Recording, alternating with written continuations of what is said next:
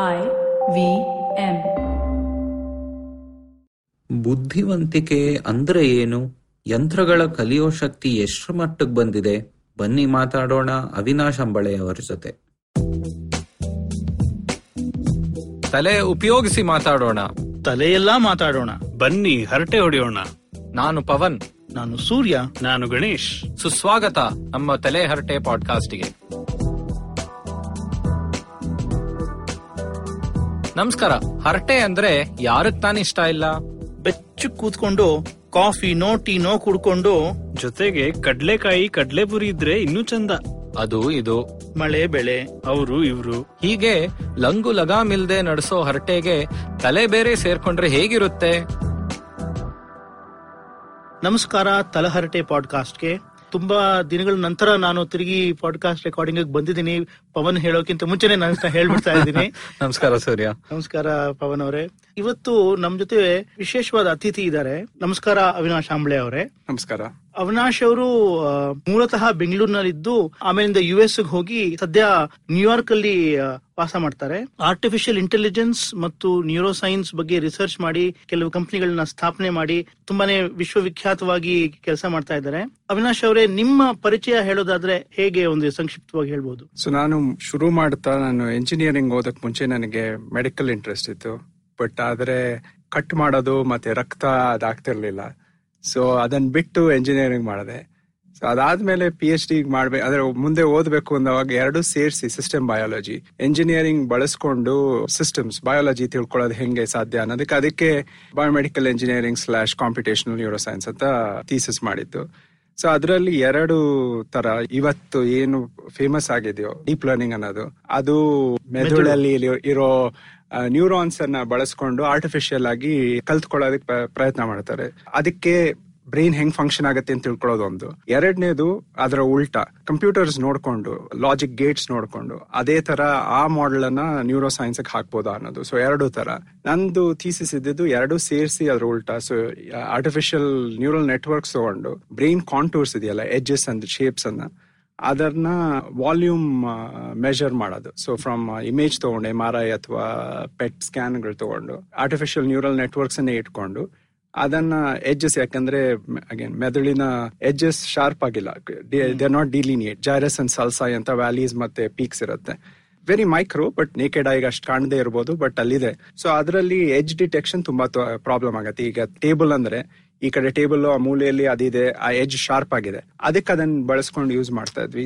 ನಾವು ತುಂಬಾ ಸತಿ ಆರ್ಟಿಫಿಷಿಯಲ್ ಇಂಟೆಲಿಜೆನ್ಸ್ ಇದರ ಬಗ್ಗೆ ಎಲ್ಲ ಮಾತಾಡುವಾಗ ಮೆಷಿನ್ಸ್ ಹೇಗೆ ನೋಡುತ್ತೆ ಅನ್ನೋದು ಒಂದು ತುಂಬಾ ದೊಡ್ಡ ಕ್ಷೇತ್ರ ಅಲ್ವಾ ಕೆಲಸ ಮಾಡೋದು? ಅದಿರೋದು ಒಂದೇ ಸದ್ಯಕ್ಕೆ ನನ್ನ ಅಂದಾಜಲ್ಲಿ ಅದೊಂದರಲ್ಲೇ ಪ್ರೋಗ್ರೆಸ್ ಆಗಿರೋದನ್ನ ತಿಳ್ಕೊಂಡು, ಫಾರ್ಚುನೇಟ್ಲಿ ಆರ್ ಅನ್ಫಾರ್ಚುನೇಟ್ಲಿ ಈಗ ನಾವು ಕಣ್ ದೃಷ್ಟಿಯಿಂದ ನೋಡಿ ಬುದ್ಧಿವಂತ ಅಂತ ಹೇಳಕ್ ಆಗಲ್ಲ.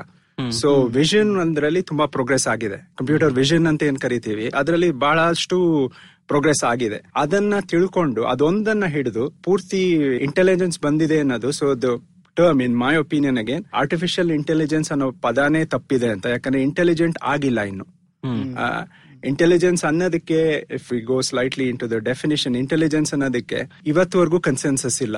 ಏನು ಇಂಟೆಲಿಜೆನ್ಸ್ ಅನ್ನೋ ಒಂದು ವರ್ಡ್ಗೆ ಡೆಫಿನಿಷನ್ ಏನು ಅಂತ ಯಾವ್ದು ಸೈಕ್ಯಾಟ್ರಿಸ್ಟ್ ಕೇಳಿ, ಸೈಕಾಲಜಿಸ್ಟ್ ಕೇಳಿ, ನ್ಯೂರೋ ಸೈನ್ಸ್ ಕೇಳಿ, ಕಾಂಪಿಟೇಷನಲ್ ಎಕ್ಸ್ಪರ್ಟ್ಸ್ ಕೇಳಿ, there is no one consensus definition of intelligence. ಆದ್ರಿಂದ one common thing we would use is information. ಹೊರಗಡೆ ಏನೇನಿದೆ ಈಗ ಕಣ್ಣು, ಅದರಿಂದ ಸೆನ್ಸರಿ ಇನ್ಫಾರ್ಮೇಶನ್ ತಗೊಂಡು ಪ್ರೋಸೆಸ್ ಮಾಡಿ, ಅದರಿಂದ ಕಲ್ತ್ಕೊಂಡು ಲರ್ನಿಂಗ್, ಆಮೇಲೆ ಅದನ್ನ ಸ್ಟೋರ್ ಮಾಡಿ ಹೊಸ ಯಾವ್ದಾದ್ ಸಿಚುವೇಶನ್ ಬಂದ್ರೆ ಅದಕ್ಕೆ ಅಡ್ಯಾಪ್ಟ್ ಆಗಂತದ್ದು is what you would typically call intelligence. So ಇವತ್ತಿನ ವೈಜ್ಞಾನಿಕ ಅಡ್ವಾನ್ಸ್ಮೆಂಟ್ಸ್ ಅಲ್ಲಿ which is one step behind the technology, ಬರೀ ಲರ್ನಿಂಗ್ ಮಾತ್ರ ಇದೆ ಆರ್ ಗೆಟಿಂಗ್ ಸೆನ್ಸರಿ ಡೇಟಾ. ಅದು if I take an example, ಒಂದು ಮೆಷೀನ್ಗೆ ಇದು ಬೆಕ್ಕು, ಇದು ನಾಯಿ, ಇದು ಅನದರ್ ಫೋರ್ ಲೆಗ್ಡ್ ಆನಿಮಲ್ ಈ ತರ ತೋರಿಸ್ತಾ ಹೋದ್ರೆ, still for the fifth category if you show it a four legged animal, ಇದು ನಾಲ್ಕು ಕಾಲಿನ ಪ್ರಾಣಿ ಅಂತ ಹೇಳಕ್ ಅದಕ್ಕೆ ಅಬ್ಸ್ಟ್ರಾಕ್ಷನ್ ಇಲ್ಲ. So sensory information repeated feed ಮಾಡ್ತಾ ಇರಬೇಕು. ಲರ್ನಿಂಗ್ ಇದೆ ಒಂದು ಭಾಗ, ಲರ್ನಿಂಗ್ ಒಂದಿದೆ. ಸೊ ಅದಕ್ಕೆ artificial intelligence itself as a term ಅನ್ನೋದೇ may be is a misnomer. Better to call it computational learning, machine learning. Learning ಆಗ್ತಾ ಇದೆ, so there is no intelligence per se ಇನ್ನು ಆಗಿಲ್ಲ. ಅದು ಇಫ್ ಐ ಸ್ಲೈಟ್ಲಿ ಗೋ ನಿನ್ನೆ ನಾವು ಮಾತಾಡ್ತಿದ್ದಂಗೆ slightly go into the history. ಇವತ್ತು ಏನು ನೀವು ವಿಷನ್ ಅಂತ ಕೇಳಿದ್ರಲ್ಲ, ಕಂಪ್ಯೂಟರ್ ವಿಷನ್ ಅಂತ ಇರೋದು, ಅದರ theoretical basis is at least twenty five years old. ಅದಕ್ಕೆ ಹಿಂದೆ ಐವತ್ತೆರಡರಲ್ಲೋ ಐವತ್ತಾರಲ್ಲೋ ಪರ್ಸೆಪ್ಟ್ರಾನ್ಸ್ ಅಂತ ಒಂದು ಥೀಸಿಸ್ ಬಂತು. That was just a thesis. Perceptrons ಅನ್ನೋದು ಇವತ್ತೇನು ನ್ಯೂರಲ್ ನೆಟ್ವರ್ಕ್ಸ್ ಅಂತ ಕರಿತೀವಿ, that came out of M I T. He started this whole these theme called perceptrons ಅಂತ.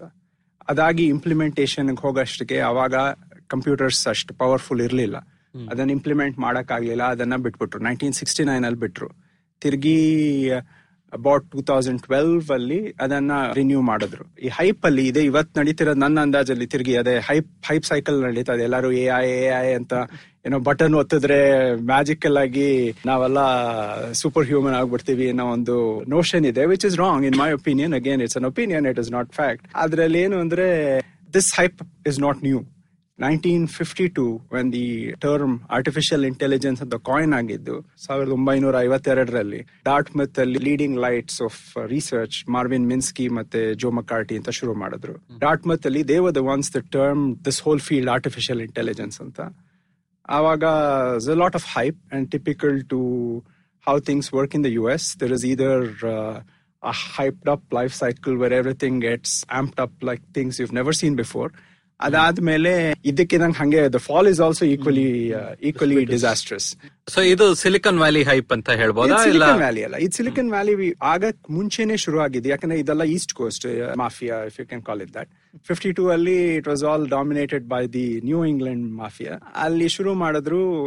The bigger thing is, if I can draw geographical map, East Coast ಅಲ್ಲಿ the power centre of academia is Boston or Cambridge. ಅದಾದ್ಮೇಲೆ ಒಂದೇ highway ninety five, ಅಲ್ಲಿಂದ New York ಅಲ್ಲಿ ದುಡ್ಡು, ಅದ್ರ ಕೆಳಗಡೆ ninety five in south ಬಂದ್ರೆ ವಾಷಿಂಗ್ಟನ್ ಡಿ ಸಿ. ಸೊ ಅದ್ರಿ ಆ ಕಾರಣ ಏನಕ್ಕೆ ಹೇಳ್ತಿದ್ದೀನಿ ಅಂದ್ರೆ ನೈಂಟಿ ಫೈವ್ ಅಲ್ಲಿ ವಾಷಿಂಗ್ಟನ್ ಡಿ ಸಿ ಅಲ್ಲಿ ಬಲ್ಕ್ ಆಫ್ ಇವತ್ತು ಇಂಟರ್ನೆಟ್ ಅಂತ ಏನ್ ಏನ್ ಯೂಸ್ ಮಾಡ್ತೀವಿ ಅದೆಲ್ಲ ಗವರ್ಮೆಂಟ್ ಇಂದ ಫಂಡ್ ಆಗಿದ್ದು, DARPA. Similarly A I research ಅವತ್ತಿನ fifty two fifty defence defence analytics research something something US government ಇನ ಡಿಫೆನ್ಸ್ ರಿಸರ್ಚ್ ಡಿಫೆನ್ಸ್ ರಿಸರ್ಚ್ ನಮ್ಮಲ್ಲಿ ಡಿಆರ್ಡಿಒ ಡಿಆರ್ಡಿಒ. ವ್ಯತ್ಯಾಸ ಏನಂದ್ರೆ ಡಿಆರ್ಡಿಒ ಎಲ್ಲ ತಾನೇ ಮಾಡ್ತಾರೆ ಮೋಸ್ಟ್ಲಿ, ಇವರು ಗ್ರಾಂಟ್ಸ್ ಕೊಡ್ತಾರಲ್ವಾ, especially high end commission research. ಅದಕ್ಕೆ ಕಮಿಷನ್ ಅಂತಾನೂ ಇಲ್ಲ, ಯಾಕಂದ್ರೆ ಅಲ್ಲಿ ನ್ಯೂಯಾರ್ಕ್ ಅಲ್ಲಿ ನಾ ಇದ್ದಿದ್ದ ಕಡೆನೆ ಬೆಲ್ ಲ್ಯಾಬ್ಸ್ ಅಂತ ಇವತ್ತು ಕಾರ್ಪೊರೇಟ್ ಇದೆ, ಅಲ್ಲಿ ಓಪನ್ ಹ್ಯಾಂಡ್ ನೀವು ಏನಾದ್ರೂ ತಯಾರು ಮಾಡಬಹುದು. ಯಾಕಂದ್ರೆ ಬೆಲ್ ಲ್ಯಾಬ್ಸ್ ಚರಿತ್ರೆ ನೋಡಿದ್ರೆ ಟ್ರಾನ್ಸಿಸ್ಟರ್ ಅಲ್ಲಿಂದಾನೇ ಆಗಿದೆ. ಇನ್ಫಾರ್ಮೇಶನ್ ಥಿಯರಿ ಇವತ್ತು ನಾವೇನು ಇದ್ರಲ್ಲಿ ಟ್ರಾನ್ಸ್ಫರ್ ಮಾಡ್ತೀವಿ.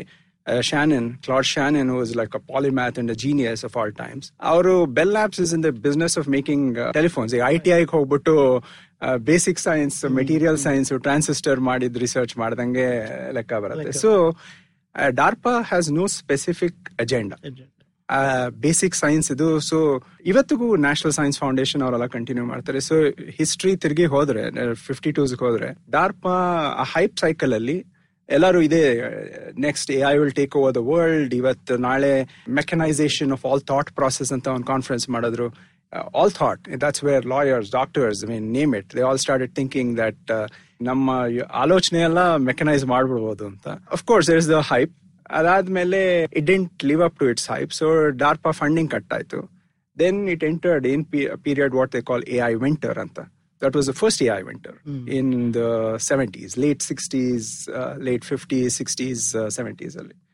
That lasted for about fifteen odd years. ಆ ಟೈಮಲ್ಲಿ ಅಮೆರಿಕಲ್ಲಿ ಡಾರ್ಪಾ ಫಂಡ್ ಮಾಡಲಿಲ್ಲ ಅಂದ್ರೆ ಕಮರ್ಷಿಯಲ್, ಜನರಲಿ ಗವರ್ಮೆಂಟ್ ಎಲ್ಲೇ ನೋಡಿದ್ರು ಗವರ್ಮೆಂಟ್ ಇಸ್ ಸೀಡ್ ಮನಿ ಅಂತ ಇಟ್ಕೊಂಡ್ರೆ, ಗವರ್ಮೆಂಟ್ ಮಾಡಲಿಲ್ಲ ಅಂದ್ರೆ ಬೇರೆ ಯಾರು ಮಾಡೋ ಜನರಲಿ ಅಷ್ಟು ಆಸಕ್ತಿ ತೋರಿಸೋದಿಲ್ಲ. ಸೊ ಆ ಟೈಮಲ್ಲಿ if I go back to learning, the only agency ಇಡೀ ಪ್ರಪಂಚದಲ್ಲಿ ಫಂಡ್ ಮಾಡಿದ್ದು ಅಂದ್ರೆ ಸಿಫಾರ್ ಅಂತ, ಕೆನಡಾದಲ್ಲಿ Canadian institute of advance research ಅಂತ. So what was discovered in fifty six perceptrons ಅನ್ನೋದನ್ನ ಅದನ್ನ ಡೆವಲಪ್ ಮಾಡ್ತಾ ಹೋದ್ರು ಕೆನಡಾಲಿ. Owes to one gentleman, Geoffrey Hinton ಅಂತ, who is the great grandson of George Boole, who to whom we owe everything in computers. Logic ಅಂದ್ರೆ and or ಮತ್ತೆ ಏನ್ Gates that we study in computers, ಇದಿಲ್ಲ ಅಂದ್ರೆ ಅದು logic, it's not even computers, ಕಂಪ್ಯೂಟರ್ಸ್ಗೆ apply ಆಗಿದೆ. Very Boolean algebra ಅನ್ನೋದು, Boolean algebra Boolean algebra ಅವ್ರ ಹೆಸರಲ್ಲೇ ಇರೋದು. Boolean algebra is the basics for any computer circuit, any transistors, ela boolean algebra, no computers today will function. So his great-grandson is Geoffrey Hinton, who is the father of deep learning. So CIFAR ಎದ್ದು fund ಮಾಡೋದು ಎಷ್ಟು continue ಮಾಡ್ತಾ ಹೋದ ಒಂದು ಐದು million dollars that continued from sixties till about of course George Hinton was in U K some time he came to the U S U S ಅಲ್ಲಿ for whatever reason funding ಇಲ್ಲ ಅಲ್ಲಿ. ಅದಾದ್ಮೇಲೆ ಕೆನಡಾಕ್ ಹೋದ್ರು, ಕೆನಡಾಲ್ ಬಂತು. So he continued, he was the only person ಆ perceptron ಅನ್ನೋದನ್ನ he started pushing pushing pushing and it went through two thousand twelve ಅಲ್ಲಿ ನೀವು ಅವಾಗ ಕೇಳಿದ್ರಲ್ಲ ವಿಷನ್ ಅನ್ನೋದು ಇಮೇಜ್ ನೆಟ್ ಅಂತ ಒಂದು ಇದು ಬರುತ್ತೆ, ಒಂದು ಕಾಂಟೆಸ್ಟ್. ಇಮೇಜ್ ನೆಟ್ ಅಂತ ವರ್ಷ ವರ್ಷ ಆಗುತ್ತೆ ಕಾಂಟೆಸ್ಟ್. ಇದರಲ್ಲಿ ಕ್ಲಾಸಿಫಿಕೇಶನ್ ಒಂದು ಸ್ಟ್ಯಾನ್ಫರ್ಡ್ ಅಲ್ಲಿ ಹೋಸ್ಟ್ ಆಗಿದೆ ಅದು. ಅದನ್ನ ಇಮೇಜಸ್ ಅನ್ನ ಕ್ಲಾಸಿಫೈ ಮಾಡೋದಕ್ಕೆ algorithms are better then humans, accuracy rate ನೋಡ್ತಾರೆ. ಈಗ ಚಿಕ್ಕ ಮಕ್ಕಳು ಲೆಕ್ಕ ತಗೊಂಡ್ರೆ they are able to whatever, like one ಒಂದ್ ವರ್ಷದ ಮಗು ತಗೊಂಡ್ರೆ this is my dad, this is my mom, this is my sister. That classification ಅವ್ರಿಗೆ you don't have to give them ten thousand training results to say idu appa idu appa alla idu amma idu amma alla adon million results bekagutte.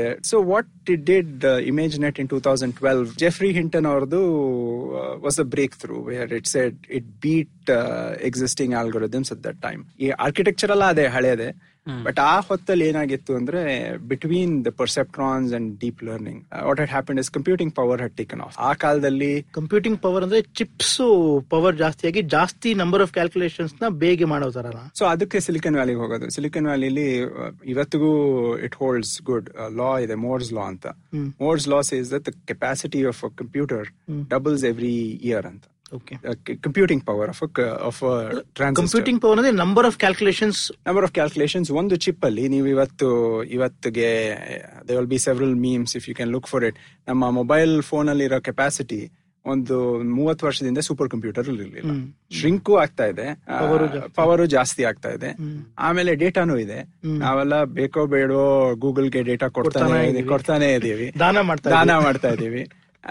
ಒಂದು ಕಾಲದಲ್ಲಿ ಯಾರಿರೋ bill Gates ಹೇಳಿದ್ರಲ್ವಾ, ಯಾರಿಗೂ six forty kilobytes ಮೆಮರಿಗಿಂತ ಯಾರಿಗೂ ಯಾವತ್ತೂ ಬೇಕಾಗಲ್ಲ. ಇವತ್ತು famous last words ಅಂತ. ಇವತ್ತು ಫೋನ್ ನಲ್ಲಿ ಏಟ್ ಜಿ ಬಿ ಅಂತಾರೆ. Sorry sir, your computing power computing power increase ಆಯ್ತಲ್ಲ between fifty six and two thousand twelve computing power increase ಆಯ್ತು, ಡೇಟಾ ಅಷ್ಟು ಜಾಸ್ತಿ ಆಯ್ತು. ಅದಾದ್ರಿಂದ if I go back to the neuro science part, ಇಲ್ಲಿ neuro science ಇಂದ ಎಲ್ಲಿ ತಗೊಂಡಿದ್ದು ಪರ್ಸೆಪ್ಟ್ರಾನ್ ಏನು ಅಂದ್ರೆ ನಮ್ಮ ಬೇಸಿಕ್ ನೀವು ಕೇಳ್ತಿದ್ದು ನ್ಯೂರೋ ಸೈನ್ಸು ಎಲ್ಲಿಂದ ನಾವು ಒಂದು ಮೆಷಿನ್ ತಯಾರು ಮಾಡ್ತಾ ಬಯೋಲಾಜಿಕಲಿ ಹೆಂಗ್ ಮಾಡ್ತಾ ಇದೆ, ಮನುಷ್ಯರು ಹೆಂಗ್ ಕಲ್ತ್ಕೋತಾ ಇದೀವಿ, ಅದನ್ನ ಒಂದು ಮಾಡೆಲ್ ಉದಾಹರಣೆ ಅಂತ ತಗೊಂಡು ಅದರಿಂದ ಮೆಷಿನ್ ಅದೇ ತರ ಮಾಡೋ ತರ ಮಾಡಬಹುದು. ಅಥವಾ clean slate design from scratch, ಏನೂ ಇಲ್ಲ, ನಮ್ಗೆ ಗೊತ್ತಿಲ್ಲ, ನನ್ಗೆ ಗೊತ್ತೇ ಇಲ್ಲ ತಲೆ ಹೆಂಗ್ ಓಡತ್ತೆ ಗೊತ್ತಿಲ್ಲ, ಅದರಿಂದ ಶುರು ಮಾಡೋದು. ಅದಕ್ಕೆ ಅದಕ್ಕೂ ದೇರ್ ಆರ್ ಟೂ ಸ್ಕೂಲ್ಸ್. ನಮ್ ಫಿಲಾಸಫಿ ಅಥವಾ ತತ್ವಶಾಸ್ತ್ರ ತತ್ವಶಾಸ್ತ್ರ ನೋಡಿದ್ರೆ ಫಿಲಾಸಫಿದಲ್ಲಿ ಎರಡು ಸ್ಕೂಲ್ ಆಫ್ ಥಾಟ್ ಇದೆ. ಅದರಲ್ಲಿ ಮನುಷ್ಯರು ಹೆಂಗ್ ಕಲಿತಾರೆ ಅಂತ ಎಪಿಸ್ಟಮಾಲಜಿಲಿ ಎರಡು. ಒಂದು ಎಂಪಿರಿಸಿಸಮ್ ಅಂತ ಜಾನ್ ಲಾಕ್ ಅವ್ರದ್ದು. ಎಂಪಿರಿಸಿಸಮ್ ಸೇಸ್ ಏನೇ ಇದ್ರು ನಾವು we start with a tabula rasa, blank slate. ಮಗು ಹುಟ್ಟುತ್ತಾ ಅದಕ್ಕೆ ಏನು ಗೊತ್ತಿರಲ್ಲ, ಬ್ಲಾಂಕ್ ಸ್ಲೇಟ್, ಅದು ಬ್ರೈನ್ ಅಲ್ಲಿ ಏನು ಇಂಪ್ರಿಂಟಿಂಗ್ ಇರಲ್ಲ, ಅದ್ ಹಂಗೆ with no impressions, no external anything, no predisposition no predispositions ಅದ್ ಬರತ್ತೆ. ಏನೇ ಇದೆಯೋ ಅದು ಕಲ್ತ್ಕೊಳ್ಳೋದ್ರಿಂದ ಅದಕ್ಕೆ ಬುದ್ಧಿವಂತಿಕೆ ಬರುತ್ತೆ ಅಂತ. ಸೊ ನಾವು ಇಂಟೆಲಿಜೆನ್ಸ್ ಡೆಫಿನೇಷನ್ ತಿರುಗಿ ವಾಪಸ್ ಹೋದ್ರೆ we said there were three fundamental things. One, information ಸಿಗತ್ತೆ. ಎರಡು, ಆ ಇನ್ಫಾರ್ಮೇಶನ್ ಇಂದ ಕಲ್ತ್ಕೊಳ್ಳತ್ತೆ. ಮೂರು, ಅದನ್ನ ಹೊಸ ಸಿಚುವೇಶನ್ಗೆ ಅದನ್ನ ಅಪ್ಲೈ ಮಾಡೋದು ಅಂತ. ಸೊ ಈಗ ಇವರ ಥಿಯರಿ ಪ್ರಕಾರ ಅಥವಾ ಇವರ ಫಿಲಾಸಫಿ ತರ್ಕದ ಪ್ರಕಾರ ಬ್ಲಾಂಕ್ ಸ್ಲೇಟ್ ಅಂದ್ರೆ ಈ ಪ್ರಪಂಚದಲ್ಲಿ ಏನೇ ಇದೆಯೋ ಕಲ್ತ್ಕೊಂಡ್ಬಿಡ್ಬೋದು, ಏನಕ್ಕೂ ಏನು ಲಿಮಿಟ್ ಇಲ್ಲ ಲಿಮಿಟ್ ಇಲ್ಲ ಕಲ್ತ್ಕೊಂಡೇ ಎಲ್ಲ ಮಾಡಬಹುದು. ಏನು you are not born with something special. ಇನ್ನೊಂದೇನು the approach is which is what Noam Chomsky linguistics ಅಲ್ಲಿ ಯೂಸ್ ಮಾಡ್ತಾರೆ. ಗ್ರಾಮರ್ ಅಂದ್ರೆ ನಮ್ಗೆ ಯಾರಿಗೂ ಹುಟ್ಟುತ್ತಾ ಮಾತಾಡೋದಕ್ಕೆ ಯಾರು ನಮ್ಗೆ ವ್ಯಾಕರಣ ಹೇಳ್ಕೊಟ್ಟು ಕಲ್ಸಿರಲ್ಲ, ಅದು ಫೋರ್ಸಿಬಲ್ ಆಗಿ ಸ್ಕೂಲಲ್ಲಿ ಕಲ್ಸಿ ನಾವು ಕಲ್ತ್ಕೋತೀವಿ. ಇವತ್ತಿಗೂ ವ್ಯಾಕರಣ ಕಲ್ತ್ಕೊಳ್ದೇನೋ ಸರಿಯಾಗಿ ಮಾತಾಡ್ಬಹುದು, ಒಬ್ರಿಗೊಬ್ರಿಗೂ ಅರ್ಥ ಆಗತ್ತೆ. ಆ ಸ್ಟ್ರಕ್ಚರ್, ಇನ್ನೇಟ್ ಸ್ಟ್ರಕ್ಚರ್ ಅಂತ ಏನಿದೆಯೋ ಅದನ್ನ Chomsky has proven across almost all, I mean ಅವರು ಅಂತಲ್ಲ, it has been proven across several different cultures with one exception. Piraha ಅಂತ ಅಮೆಝೋನಿಯನ್ ರೈನ್ ಫಾರೆಸ್ಟ್ ಅಲ್ಲಿ ಇರೋ ಟ್ರೈಬಲ್ಸ್ ಅವರದ್ದು. There is one specific feature which defines all languages including computer languages which is called recursion. ಅಂದ್ರೆ ಒಂದ್ರೊಳಗೆ ಒಂದು embed ಆದ್ರೆ ಅದರ ಅರ್ಥ ಬೆಳೀತಾ ಹೋಗುತ್ತೆ. So recursion ಅನ್ನೋದನ್ನ is what he talks. So those are innate grammatical or linguistic structures. Human brain ಅಲ್ಲಿ ಅದಿದೆ ಅಂತ ಒಂದು ಥಿಯರಿ. ಸೊ ಈ ಎರಡು ಕಂಪೀಟಿಂಗ್ ಸ್ಕೂಲ್ಸ್ ಏನಿದೆ ತತ್ವಶಾಸ್ತ್ರದ್ದು, ಫಿಲಾಸಫಿದು, ಅದು ಎಐ ನಲ್ಲೂ ಬಂದಿದೆ. ಇನ್ನು ಬಂದಿಲ್ಲ, ಯಾಕಂದ್ರೆ ಆ ತರ್ಕ ಯಾರು ಯೋಚಿಸಕ್ಕೆ ಪ್ರಯತ್ನ ಮಾಡಿಲ್ಲ.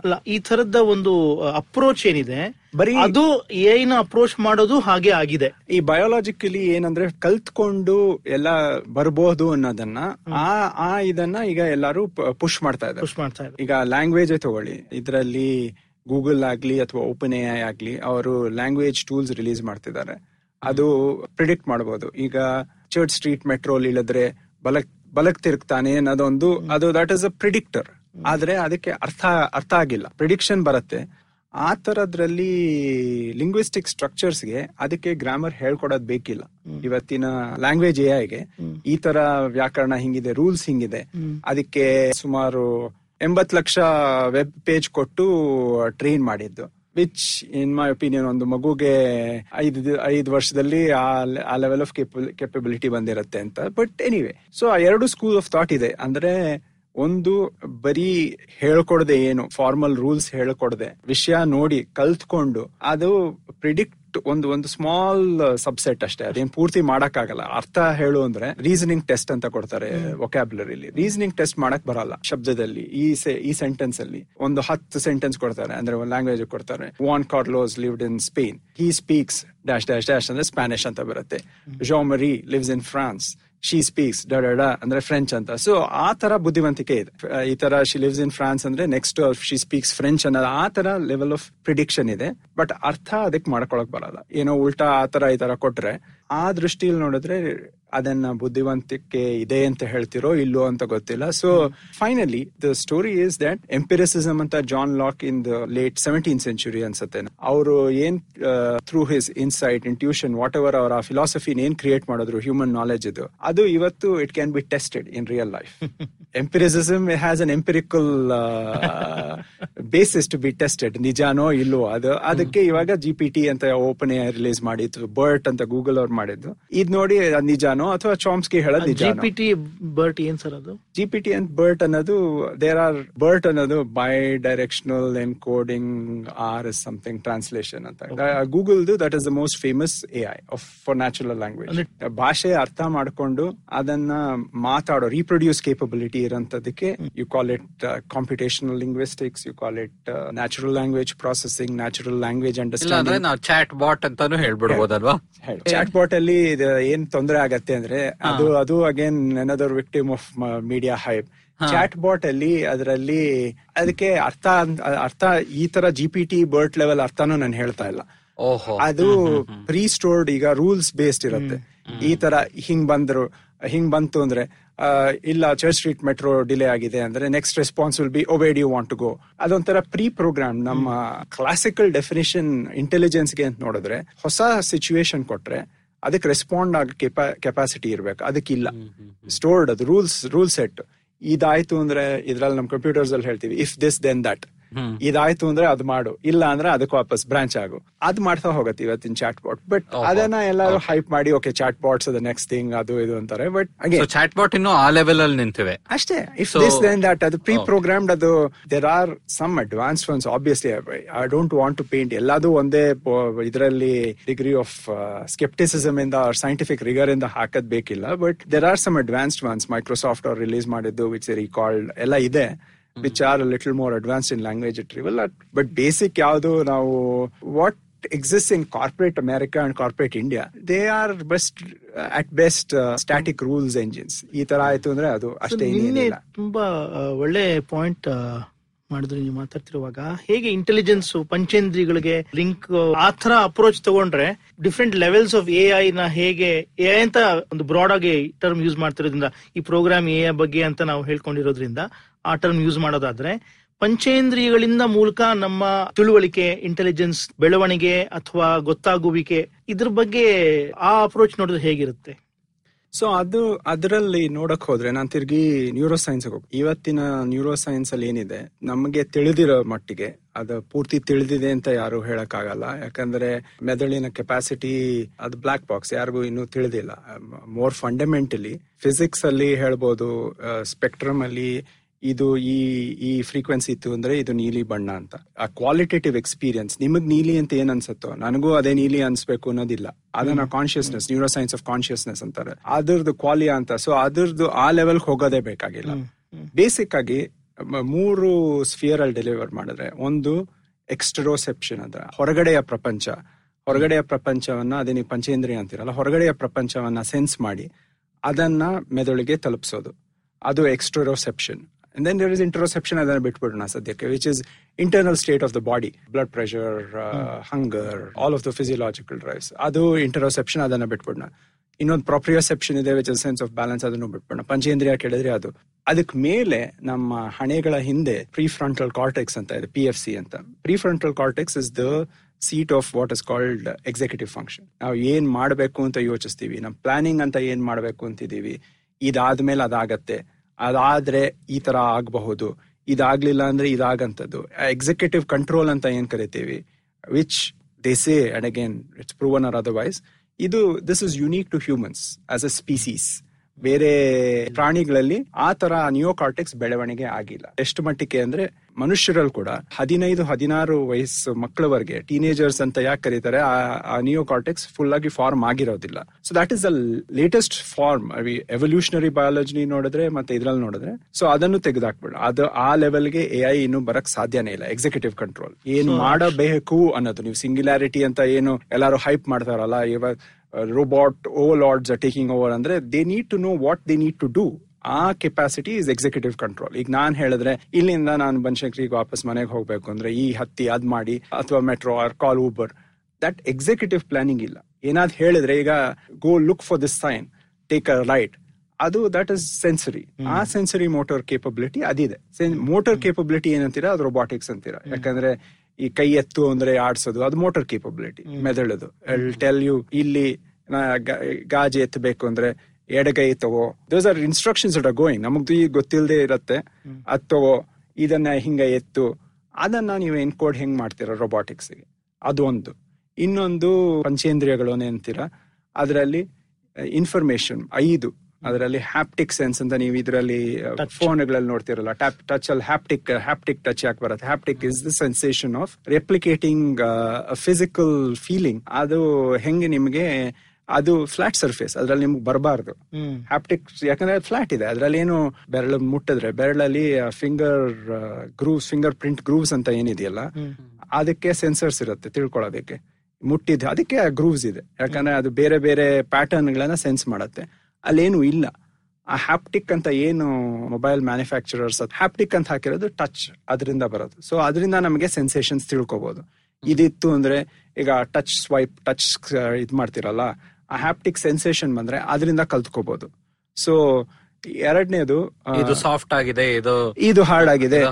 ಆದ್ರಿಂದ ಸ್ವಲ್ಪ ಈಗ ಒಂದು ಒಂದು ಇಂದ್ರಿಯ ಫಂಕ್ಷನ್ ಆಗ್ಲಿಲ್ಲ ಅಂದ್ರೆ, ಒಂದ್ one organ function, sense organ function ಆಗ್ಲಿಲ್ಲ ಅಂದ್ರೆ, ಕಣ್ ಕಾಣಿಸ್ತಾ ಇಲ್ಲ ಬ್ರೈಲ್ ಅಂತ ಅವ್ರಿಗೆ, ಆವಾಗ that is enhanced as a ಇದು. ಸೊ ಹ್ಯಾಪ್ಟಿಕ್ ಆ ಥರದ್ರಲ್ಲಿ ತಿಳ್ಕೊಳ್ಳೋದು, ಅದು ಎಷ್ಟು ಲೆವೆಲ್ ತಿಳ್ಕೊಳ್ಳಿದೆ ತಿಳ್ಕೊಳ್ಳುತ್ತೆ ಗೊತ್ತಿಲ್ಲ. ಯಾಕಂದ್ರೆ ಇವತ್ತು ನ್ಯೂರೋ ಸೈನ್ಸ್ ಅಲ್ಲೇ ಪೀಟ್ಸೋ ಟೂ ಒನ್ ಅಂತ ನ್ಯೂರಾನ್ಸ್ ಇದೆ, ಅದರ ಫಂಕ್ಷನಿಂಗೇ ಇನ್ನು ಪೂರ್ತಿ ಗೊತ್ತಿಲ್ಲ. ಅದಾದ್ರಿಂದ ಹ್ಯಾಪ್ಟಿಕ್ ಟಚ್ ಎಷ್ಟುವರೆಗೆ ಬೆಳೆಸಬಹುದು ಅನ್ನೋದು ಇನ್ನು ಗೊತ್ತಿಲ್ಲ ಒಂದು. ಎರಡು, ಏನೋ ಒಂದು ಕಾರಣ ಇರ್ಬೇಕಲ್ಲ ಅದಕ್ಕೆ, ಅದಕ್ಕೆ ಇದನ್ನ ಬಳಸಿದ್ರೆ ಏನ್ ಮಾಡಬಹುದು ಅದು ಗೊತ್ತಿಲ್ಲ. ಅದು ಮೇ ಬಿ ಅದನ್ನ ಮಾಡಿ ಮಾಡಬಹುದು. ಇದರಲ್ಲಿ ವಿಷನ್ ಅಲ್ಲಿ the best breakthroughs computer vision ಅಂದ್ರೆ, ಅಂದ್ರೆ ಅಲ್ಲಿ ನೋಡಿ ಇವತ್ತು ಏನ್ ಡ್ರೈವರ್ಲೆಸ್ ಕಾರ್ಸ್ ಅಂತಾರೆ, ಇಂಡಿಯಾಗೆ ಎಷ್ಟು ವರ್ಷ ಆಗತ್ತೋ ಬರೋದು, ಬಟ್ ಡ್ರೈವರ್ಲೆಸ್ ಕಾರ್ಸ್ ಅಂತ ಏನು ನಮ್ಮ ಟೆಸ್ಲಾ ಅದರಲ್ಲಿ ಆಟೋ ಪೈಲಟ್ ಇದೆ ಆಗ್ಲೇ, ಎಲ್ಲ ಕಡೆ ಸೆನ್ಸ್ ಮಾಡಿ ಮುಂದ್ಗಡೆ ನಮ್ಮ ಕಣ್ಣು ದೃಷ್ಟಿಯಿಂದ ಡ್ಯಾಶ್ ಬೋರ್ಡ್ ಇಂದ ನಮಗೂ ಕಾಣದೇ ಇರೋಂತಹದ್ದು ಆಗ್ಮೆಂಟೆಡ್ ಇಂಟೆಲಿಜೆನ್ಸ್ ಅನ್ಬೋದು. ಅದನ್ನ ಬೇಕಿದ್ರೆ ಕೆಳಗಡೆ ಒಂದು ನರಿ, ಒಂದು ನೆಕ್ ಬೆಕ್ಕು, ಆ ತರ ಡ್ಯಾಶ್ ಬೋರ್ಡ್ ಕೆಳಗಡೆ ಇರುತ್ತೆ, ನಮ್ ಕಣ್ಣು ಕಾಣೋದಿಲ್ಲ. ಅದನ್ನ ಸೆನ್ಸ್ ಮಾಡಿ ಬ್ರೇಕ್ ಅದಾಗದೆ ಆಟೋಮ್ಯಾಟಿಕ್ ಆಗಿ ಹಾಕತ್ತೆ. ಸೊ ಈ ತರದ ಕಂಪ್ಯೂಟರ್ ವಿಷನ್ ಅಲ್ಲಿ there is a lot of breakthrough. ಆದ್ರೆ ಇದು ತಗೊಳತ್ತೆ ಸೆನ್ಸರಿ ಇನ್ಫಾರ್ಮೇಶನ್. ಕಣ್ಣಲ್ಲಿ ಏನ್ ನಾರ್ಮಲ್ ಆಗಿ ಕಣ್ಣಲ್ಲಿ ಏನ್ ತಗೋತೀವೋ ಆ ಅದನ್ನೇ ತಗೊಂಡು ಕಂಪ್ಯೂಟರ್ ಹಾಕಿದ್ರೆ ಎಫಿಷಿಯನ್ಸಿ ಇಂಪ್ರೂವ್ ಆಗುತ್ತೆ, ಜಾಸ್ತಿ ನೋಡ್ಬೋದು. ಈ ಸಿಚುವೇಶನ್ ಈ ತರ ಸಿಚುವೇಶನ್ಗಳಲ್ಲಿ ಯಾವಾಗ ನಿಮಗ್ ಕಾಣದೇ ಇತ್ತ ಇರುತ್ತಂತಕ್ಕದ್ದು ಅಥವಾ ವಾರ್ಫೇರ್ ಅಲ್ಲಿ ಯುದ್ಧ ಅದ್ರಲ್ಲಿ ಮಾಡ್ತಾ ನೀವು ಹೋಗಕ್ ಹೋಗಕ್ಕಾಗಲ್ಲ. American story is everything is drone driven warfare ನಾವು. So vision has taken off. But ಅದರಲ್ಲೇ ಸೈಡ್ ಬಾರ್ ಏನಂತ ಹೇಳ್ತೀನಿ ಅಂದ್ರೆ, ಇವತ್ತು unfortunately it's my it is my again ನನ್ನ ಅಭಿಪ್ರಾಯ, ಅದು Silicon Valley hype has taken over. ಅದರಲ್ಲಿ including people like Vinod Khosla, Andreessen Horowitz, who are like the four most venture capitalist in the world, made billions of dollars. And ನಮ್ಮ ಪ್ರಪಂಚದಲ್ಲಿ ದುಡ್ಡು ಜಾಸ್ತಿ ಇದ್ದವನಿಗೆ ಎಲ್ಲಾ ವಿಧದಲ್ಲೂ ಸಕ್ಸಸ್ ಅನ್ಕೋತಾರಲ್ಲ. ಸೊ ಅವರ ಥೀಸಿಸ್ ಏನಂದ್ರೆ software will eat the eat the world ಅಂತ, ಸಾಫ್ಟ್ವೇರ್ ಮೂಲಕ ಪ್ರಪಂಚನೇ ಆಳ್ಬೋದು, ಗೆದ್ ಗೆದ್ ಬಿಡ್ಬೋದು ಅಂತ. ಬಟ್ ಇದೆಲ್ಲ ಸಾಫ್ಟ್ವೇರ್ ಇಂದ ಯಾಕೆ ಆಗಲ್ಲ ಅನ್ನೋದಕ್ಕೆ ವಿಷನ್ ದೇ ಒಂದು ಕಾರಣ, ಒಂದು ಎಕ್ಸಾಂಪಲ್ ಕೊಡ್ತೀನಿ. ವಿನೋದ್ ಖೋಸ್ಲಾ ಹೇಳ್ತೀನಿ, ಅವ್ರು ಹೇಳಿದ್ದು ಇದು vision, computer vision breakthrough Geoffrey Hinton ಬಂದಾಗ, ನೀವು ಬಿಲ್ ಗೇಟ್ಸ್ ಹೇಳದಂಗೆ ಅವ್ರು ಹೇಳಿದ್ರು, ಇನ್ನ ಒಂದು ಈ ವರ್ಷ ಎರಡ್ ಸಾವಿರದ ಇಪ್ಪತ್ತು ಅಷ್ಟೊತ್ತಿಗೆ ರೇಡಿಯಾಲಜಿಸ್ಟ್ಸ್ ಇರೋದೇ ಇಲ್ಲ. ಯಾಕಂದ್ರೆ ಅವರ ಕೆಲಸವಲ್ಲ. ರೇಡಿಯಾಲಜಿಸ್ಟ್ ಅಂದ್ರೆ ನಾವು ಎಂ ಆರ್ ಐ ಎಲ್ಲ ತೋರಿಸಿ ಅವರು ರೀಡಿಂಗ್ ಕೊಡ್ತಾರಲ್ಲ, ಅವ್ರ ಎಂ ಆರ್ ಐ ರೇಡಿಯಾಲಜಿಸ್ಟ್ ಇರೋದೇ ಇಲ್ಲ. ಯಾಕಂದ್ರೆ ಅವ್ರ ಕೆಲಸ ಎಲ್ಲ ಎಂ ಆರ್ ಐ ಇದೇ ಮಾಡುತ್ತೆ, ಕಂಪ್ಯೂಟರ್ ವಿಷನ್ ಮಾಡುತ್ತೆ ಅಂತ. ಅದು ಅದೇ ಪೀರಿಯಡ್ ಅಲ್ಲಿ ನಾನು ಸೈಂಟಿಫಿಕ್ ರಿಗರ್ ಇಂದ ಹೇಳಕ್ ಹೋದ್ರೆ, ಆ ಎರಡ್ ಸಾವಿರದ ಹದಿನಾಲ್ಕಿಂದ ಇವತ್ತುವರೆಗೆ ಅಂದಾಜು ಇಪ್ಪತ್ತು ಸಾವಿರ ಅಕಾಡೆಮಿಕಲಿ, ಪವನ್ ಅವ್ರಿಗೆ ಗೊತ್ತಿದೆ, in scientific community peer reviewed research is very important. ಅಂದ್ರೆ ನಾನ್ ಬರ್ದಿದ್ ಮುಖ್ಯ ಅಲ್ಲ, ನನ್ನ ತರದವನು ಯಾರಾದ್ರೂ ಅದನ್ನು ನೋಡಿ ಅದನ್ನು ಒಪ್ಪಿದ್ರೆ ಅದು ಗೋಲ್ಡ್ ಸ್ಟ್ಯಾಂಡರ್ಡ್. ಯಾಕಂದ್ರೆ ಅದು ರೆಪ್ಲಿಕ್ ರೆಪ್ಲಿಕೇಟ್ ಮಾಡ್ತಾರೆ ಅನ್ನೋದು. ನಾನ್ ಹೇಳದೆ ಅನ್ನೋದಕ್ಕೆ ಸೈನ್ಸ್ ಆಗಲ್ಲ. ಇನ್ನೊಬ್ರು ಯಾರೋ ಅದನ್ನ ಎಕ್ಸ್ಪೆರಿಮೆಂಟ್ ಮಾಡಿ ಅದು ಸರಿ ಅಂತ ಹೇಳದ್ಮೇಲೆ ರೆಪ್ಲಿಕಬಿಲಿಟಿ ಇದ್ರೆ ಅದು ಸೈನ್ಸ್ ಅಂತಾರೆ. ಸೊ ಆ ತರದ ಪಿಯರ್ ರಿವ್ಯೂಡ್ ಇಪ್ಪತ್ತು ಸಾವಿರ ಜರ್ನಲ್ ಆರ್ಟಿಕಲ್ ಇದೆ ಕಂಪ್ಯೂಟರ್ ವಿಷನ್ ಅಂಡ್ ರೇಡಿಯಾಲಜಿ ಎರಡ್ ಸಾವಿರದ ಹದಿನಾಲ್ಕಿಂದ ಇವತ್ತುವರೆಗೆ. ಆದ್ರೆ ಅದ್ರಲ್ಲಿ ಏನ್ ತೊಂದ್ರೆ ಅದೇನ್ ಅವ್ರ ಅದು going to Vinod Khosla's thesis of radiologist will be out of jobs in twenty twenty ಅನ್ನೋದಕ್ಕೆ even Geoffrey Hinton said that. So I am not blaming Vinod Khosla. As a scientist he said that. ಅಂದ್ರೆ ಅದರಲ್ಲಿ ಆ ಇಪ್ಪತ್ತು ಸಾವಿರ ಪೇಪರ್ ಅಲ್ಲಿ ಹದಿನಾಲ್ಕು ಹದಿನೇಳು ಮಾತ್ರ ಈಸ್ ಪ್ರಾಸ್ಪೆಕ್ಟಿವ್, ಅಂದ್ರೆ ಮುಂದೆ ನೋಡೋದು. ಇವತ್ತು ಅಡಾಪ್ಟಿವ್ ಅಂತ ನಾವು ಮುಂಚೆ ಡೆಫಿನೇಷನ್ ಹೇಳದ್ವಲ್ಲ ಇಂಟೆಲಿಜೆನ್ಸ್, ಹಿಂದಿನ ಡೇಟಾ ನೋಡಿ ಅಂದ್ರೆ ರೆಟ್ರೋಸ್ಪೆಕ್ಟಿವ್ ಸ್ಟಡೀಸ್ ಅಂತಾರೆ ಸೈನ್ಸ್ ಅಲ್ಲಿ. Retrospective studies they all function perfectly. ಅದನ್ನೇ ಕೊಟ್ಟು ಹಿಂದಿನ ಡೇಟಾ ಕೊಟ್ಟು ಕಲ್ತಿದೆ, ಕಲ್ತಿದ್ದನ್ನ ನೆಕ್ಸ್ಟ್ ಒನ್ ಹೊಸದ್ಯಾರೋ ಈಗ ಇಷ್ಟು ಪೇಷಂಟ್ಸ್ ಇವ್ರಿಗೆಲ್ಲ ಹ್ಯೂಮನ್ ರೇಡಿಯಾಲಜಿಸ್ಟೇ ನೋಡಿ ಇವನ್ಗೆ ಕಾಯಿಲೆ ಇದೆ ಇಲ್ಲ ಇಲ್ಲ ಇದೆ ಅಂತ ಹೇಳಿದಾನೆ, ಅದನ್ನ ಮೆಷೀನು ವ್ಯಾಲಿಡೇಟ್ ಮಾಡಿದೆ. ಅದನ್ನೇ ಕಲ್ತಿದ್ದನ್ನು ಈಗ ಹೊಸಬ ಬರ್ತಾನೆ ಪೇಷಂಟ್, ಅವನು ಮನುಷ್ಯನು ಹ್ಯೂಮನ್ ರೇಡಿಯಾಲಜಿಸ್ಟ್ ನೋಡಿಲ್ಲ, ಮೆಷೀನನ್ನು ನೋಡಿಲ್ಲ, ಅವನಿಗೆ ತೋರಿಸಿದ್ರೆ ಇಟ್ ಫೇಲ್ಸ್. ಸೊ ಹದಿನೇಳು, you look at the statistics, you look at the ratio. ಇಪ್ಪತ್ತು ಸಾವಿರ paper peer reviewed in the highest rank journals of the world, ಅದರಲ್ಲಿ ಹದಿನೇಳು ಮಾತ್ರ, ಹದಿನಾಲ್ಕು ಹದಿನೇಳು ಎಕ್ಸಾಕ್ಟ್ ನಂಬರ್ ನಂಗೆ ನೆನಪಿಲ್ಲ, ಹದಿನಾಲ್ಕು ಹದಿನೇಳು ಮಾತ್ರ ಇಸ್ ಪ್ರಾಸ್ಪೆಕ್ಟಿವ್. ಅಂದ್ರೆ then you look at where it is going. So there is a lot of hype around even vision ಅಲ್ಲಿ ಕೂಡ. ಬಟ್ ಅಷ್ಟು ಕಮ್ಮಿ ಇದ್ರೆ ಯಾಕೆ ಮಾಡ್ತಿಲ್ಲ ರಿಸರ್ಚ್? ರಿಸರ್ಚ್ಗೆ ಅದು incentives, what are the incentives, structural incentives driving? Structural incentives ಅಂದ್ರೆ ಇವತ್ತು going to economy a little bit, but ಎರಡ್ ಸಾವಿರದ ಎಂಟರಿಂದ ನೀವು ನೋಡ್ತಿದ್ದೀರಾ ಅಮೆರಿಕಾದಲ್ಲಿ ಅಥವಾ ಯುರೋಪ್ ಅಲ್ಲಿ there is quantitative, and we are fair to concentrate only on US academy because not so many other countries are leading. ಚೈನಾದು ಎಲ್ಲ ಸುಳ್ಳು ಅಂತಾರೆ, ನನಗೆ ಗೊತ್ತಿಲ್ಲ, ನಾನು ನೋಡಿಲ್ಲ. So I don't okay. want so to can, offer an opinion. Sorry, America ಬಗ್ಗೆ ಮಾತ್ರ America ಬಗ್ಗೆ ಮಾತಾಡಿದ್ರೆ, which is leading hmm. by scientific citations in ಈ ಟಾಪಿಕ್ ಅಲ್ಲಿ ಎರಡ್ ಸಾವಿರದ ಎಂಟಿಂದ ಕ್ವಾಂಟಿಟೇಟಿವ್ ಈಸಿಂಗ್ ಅದರಿಂದ ದುಡ್ಡು ತುಂಬಾ ಚೀಪ್ ಆಗಿದೆ. Cost of capital is very very low. Where do you deploy it? ಇವಾಗ ಯಾವುದೋ ಒಂದು ದೊಡ್ಡ ಪೆನ್ಷನ್ ಫಂಡ್ ಇದೆ, CalPERS is a pension fund of California state. ಅವ್ರಿಗೆ ಎಕ್ಸಸ್ ಟ್ರಿಲಿಯನ್ಸ್ ಆಫ್ ಡಾಲರ್ಸ್. ಅವರು ಒಂದು okay they buy government bonds, government bonds treasury bonds ಅಂತ ಏನ್ ಕರೀತಾರೆ U S, which is safest. ಅದೆಲ್ಲ ಏನ್ ಒಂದ್ ಪರ್ಸೆಂಟ್ ಎರಡು ಪರ್ಸೆಂಟ್ ಅದು ಬರಲ್ಲ, ಈಗ ನೆಗೆಟಿವ್ ಅದು ನಾವೇ ದುಡ್ಡು ಕೊಡ್ಬೇಕಾಗಿ ಬರ್ತಿದೆ. ಯುರೋಪ್ ಅಲ್ಲಿ ಎಲ್ಲಿ ಹಾಕ್ತೀರಾ? You take risk capital. So the pool of capital available to venture capitalist is so big that they are willing to experiment with what Google calls Moon shots. ಏನೇ ಮಾಡಿ ಅದ್ರ ರಿಸಲ್ಟ್ ಬೇಕೋ ಬೇಡವೋ, ದುಡ್ಡಿದೆ. ಇಂಡಿಯಾ ಬಗ್ಗೆ ಹೇಳಕ್ ಹೋಗಲ್ಲ, ಬಟ್ ಇಲ್ಲಿ ಯಾವ್ಯಾವ ತರ ಕಂಪನಿಗಳು ಆಗಿದೆ, ದುಡ್ಡು ತಗೊಂಡಿವೆ ಅನ್ನೋದು ಎಲ್ರಿಗೂ ಗೊತ್ತಿದೆ. ಅಷ್ಟು ದುಡ್ಡಿದ್ದಾಗ almost free money, equivalent of free money, other debacles like SoftBank and WeWork and all of that, ಅದು it goes into a concentrated few which is either Silicon Valley elite or industry ಕಡೆ ಆಯ್ತು. Academic research academic ಕಡೆ ಹೋಗಿಲ್ಲ. Academic ಕಡೆ ಹೋಗಿದ್ದು ಏನಾಗಿದೆ, ನಾನು ಇಪ್ಪತ್ತೈದು ವರ್ಷ ಅಂತ ಏನ್ ಹೇಳದ್ನಲ್ಲ, ಇಪ್ಪತ್ತೈದು ವರ್ಷದಲ್ಲಿ ಏನಾಗಿದ್ದು, ಜೆಫ್ರಿ ಹಿಂಟನ್ ಅವ್ರು ಶುರು ಮಾಡಿದ್ದು, ಅವರು ವೆಂಟ್ ಟು ಗೂಗಲ್ ಬ್ರೈನ್. ಅವರೊಬ್ಬರೇ ಇನ್ನು ಯೂನಿವರ್ಸಿಟಿ ಪೊಸಿಷನ್ ಇಟ್ಕೊಂಡಿದ್ದು. ಅವರ ಸ್ಟೂಡೆಂಟ್ ಒಬ್ರು ಯಾನ್ ಲಕೂನ್ ಅಂತ, is the other foremost researcher in A I, ಅವರು Facebook head of A I. ಆಮೇಲೆ ಇನ್ನೊಬ್ರು ಸ್ಟೂಡೆಂಟು ನಮ್ಮ ಮೆಂಟೋರ್ ರೂಸ್ಲಾನ್ ಸಾಲಕೋಟಿಡ್, ನಾವು Apple head of A I. So FAANG ಅಂತ ಏನು ಕರೀತಾರೆ, Facebook app, Amazon, Apple, network, Netflix, Google, FAANG ಕಂಪನೀಸಲ್ಲಿ virtually three out of five, Amazon ಒಬ್ರು they got somebody from Cambridge or Oxford if get somewhere in the U K, ಅವರೆಲ್ಲ ಬಳಸ್ತಾ ಇರೋದು ಇವತ್ತುವರೆಗೂ. ಏನ್ ಯೂಸ್ ಮಾಡಿದಾರೋ ಅದೆಲ್ಲ has been the research of the past twenty five years which was funded by CIFAR. The only exception been Google ಏನ್ acquire ಮಾಡಿದ್ರು DeepMind ಅಂತ ಏನ್ ಕರೀತಾರೆ. DeepMind I have a lot of respect for this research. Demis Hassabis ಅಂತ was the founder of DeepMind. ನನಗೆ ನನ್ನ ಬಯಸ್ನ ಹೇಳಲೇಬೇಕು, ಅವ್ರದ್ದು ಕಾಂಪಿಟೇಷನಲ್ ನ್ಯೂರೋ ಸೈನ್ಸ್ ಇಂದ ಬಂದಿದ್ರಿಂದ. So multiple ways to approach it ಅಲ್ಲ, ಒಂದು ಪ್ಯೂರ್ ಪ್ಲೇ ಕಂಪ್ಯೂಟರ್ಸ್ ಇಂದ ನೋಡ್ಬೋದು, ಅಥವಾ ಅಪ್ಲೈಡ್ ಮ್ಯಾಥಮೆಟಿಕ್ಸ್ ಇಂದ ನೋಡ್ಬೋದು, ಅಥವಾ ನ್ಯೂರೋ ಸೈನ್ಸ್ ಬೇಸಿಸ್ ಇಂದ ನೋಡ್ಬೋದು. ಅವ್ರದ್ದು his theories are about uh, the mathematics of memory in human neuroscience. So there's a lot of respect for what he has done. Adondu bitre mikkidella Googledu is derivative anta yen kariteve no, derivative work of the past twenty-five years. Hosdagi enu agilla agilla hosdagi enu agilla application matra aagta ide, application aagta barta ide. Application ಅನ್ನು ನೋಡಿ ನಮ್ಮ media hype ಹೋಗುತ್ತೆ. ಅವತ್ತು ಎಲ್ಲರೂ okay the next best thing ಅಂತಾರೆ. Every pitch deck that gets into any V C will say A I this, A I that. ಇದು domain name ಕೂಡ dot A I ಬಂದಿದೆ, ಅದರಿಂದ ಎಲ್ಲರೂ call it meet delivering of whatever is also has a dot A I behind it. So ಅಷ್ಟೇ, it was a factor of money. So application ಅಲ್ಲಿ ಹೋಗ್ತಾ ಇದೆ basic ಸೈನ್ಸ್ಗೆ, ಇದು ಮ್ಯಾಥಮೆಟಿಕ್ಸ್ಗೆ ಅಥವಾ ಸೈನ್ಸ್ಗೆ ಆಗಲಿ, ಅದು ಇಪ್ಪತ್ತೈದು ವರ್ಷದಿಂದ ಏನು ಮುಂದೆ ಮುಂದುವರೆದಿಲ್ಲ. ಇವಾಗ just to take a step back, ಇವು ಹ್ಯಾಪ್ಟಿಕ್ ಹೇಳಿದ್ರಿ, ಆಮೇಲೆ ನೇತ್ರದ ಬಗ್ಗೆ ಹೇಳಿದ್ರಿ, ಇವಾಗ ನೆಕ್ಸ್ಟ್ ಕಿವಿ ಕೇಳಿಸುವಿಕೆ ಅಥವಾ ಮಾತಾಡುವಿಕೆ, ಅದ್ರ ಬಗ್ಗೆ ಸ್ವಲ್ಪ ಹೇಳಿ. ಕಿವಿ ಕೇಳಿಸೋದು ಮತ್ತೆ ಮಾತಾಡೋದಕ್ಕೆ ಎರಡಕ್ಕೂ ನಾನು ಅದಕ್ಕೂ ಒಂದು ಹಿಂದೆ ಸ್ಟೆಪ್ ತಗೋತೀನಿ. ಕೇಳಿಸೋದಕ್ಕಿಂತ ಅದ್ರ ಎರಡು ಸ್ಟ್ರಕ್ಚರ್ಸ್ ನಮ್ಮ ಬ್ರೈನ್ ಅಲ್ಲಿ ಬ್ರೋಕಾಸ್ ಏರಿಯಾ ಅಂತಿದೆ, ವರ್ನಿಕೇಸ್ ಏರಿಯಾ ಅಂತ, the two areas that are related to generally speech and listening. So ಅದನ್ನ ತಗೊಂಡು ನ್ಯಾಚುರಲ್ ಲ್ಯಾಂಗ್ವೇಜ್ ಅಂಡರ್ಸ್ಟ್ಯಾಂಡಿಂಗ್, ನಾವು ಕಿವಿಗೆ ಬಿದ್ದಿದ್ದನ್ನ ಅದು ಇದು ಇದು ತುಂಬಾನೇ this is extremely complicated. Ear is one of the most complicated. I ಅಂತ ಕಾಂಪ್ಲಿಕೇಟೆಡ್ ಅಂದ್ರೆ ear is even more complicated. Because ಅದರಲ್ಲಿ gives you a sense of balance. ಒಂದು ಕಲ್ಲುಪ್ಪಿನ ಗಾತ್ರದ್ದು ಒಂದು ಕ್ರಿಸ್ಟಲ್ ಇರುತ್ತೆ, ಅದು ಏರ್ ಪೇರ್ ಆದ್ರೆ ವರ್ಟಿಗೋ ಅಂತ ಬರುತ್ತೆ. That gives you your whole sense of balance. Everything in the inner ear gives you your whole sense of balance. ಸ್ವಲ್ಪ balance vertigo, if you look at YouTube ಅಲ್ಲಿ ಬೇಕಾದಷ್ಟಿದೆ videos ನೋಡಿದ್ರೆ, benign postural vertigo, B P P H, positional vertigo ಅಲ್ಲ, ಕತ್ತು ಅಲ್ಲಾಡಿಸಿ ಕಿವಿನ adjust ಮಾಡೋ position exercise. Ear is an extremely complicated organ. So ಬರೀ ಕೇಳಿಸೋದು ಮಾತ್ರ ಅಲ್ಲ, ಅದರಲ್ಲಿ ಬ್ಯಾಲೆನ್ಸ್, ನಾವು ಹೆಂಗ್ ನಿಂತ್ರೆ, ಈ ಕಡೆ ಹೆಂಗಿದೀವಿ, ಓರಿಯೆಂಟೇಶನ್, ನಾವು ಕಣ್ಣು ಮುಚ್ಕೊಂಡು ನಿಂತ್ರೆ ನಾವ್ ಎಲ್ಲಿದ್ದೀವಿ ಅನ್ನೋ ಬ್ಯಾಲೆನ್ಸ್, ಅದು ಪ್ರೊಪ್ರಿಯೋಸೆಪ್ಷನ್, ಅದು ಎಲ್ಲಿಂದ ಬರೋದು, ಅದು ಕಿವಿಯಿಂದ ಬರೋದು.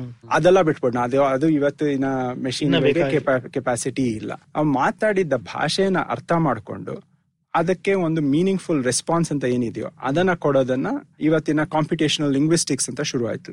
Computational linguistics started by I B M way, way back. Adralli, there's a very famous quote by this gentleman called Francis or Frederick Jelinek. Says, every time I fire a translator, human translator, the accuracy of my algorithm goes up ten percent antare. Thesis ಏನಂದ್ರೆ, ಇವತ್ ಇವತ್ತಿವರೆಗೂ translate ಮಾಡೋರ್ದು ಏನು what you call receive wisdom, ಅದು ತುಂಬಾ ವರ್ಷಗಳಿಂದ ತಿಳಿದು ಬಂದಿರೋದು ಏನು ಅಂದ್ರೆ, ಈ ಭಾಷೆಯಿಂದ ಇನ್ನೊಂದು ಭಾಷೆಗೆ ಟ್ರಾನ್ಸ್ಲೇಟ್ ಮಾಡಬೇಕು ಅಂದ್ರೆ ಎರಡೂ ಭಾಷೆ ನನಗೆ ಚೆನ್ನಾಗಿ ಅರ್ಥ ಇರಬೇಕು.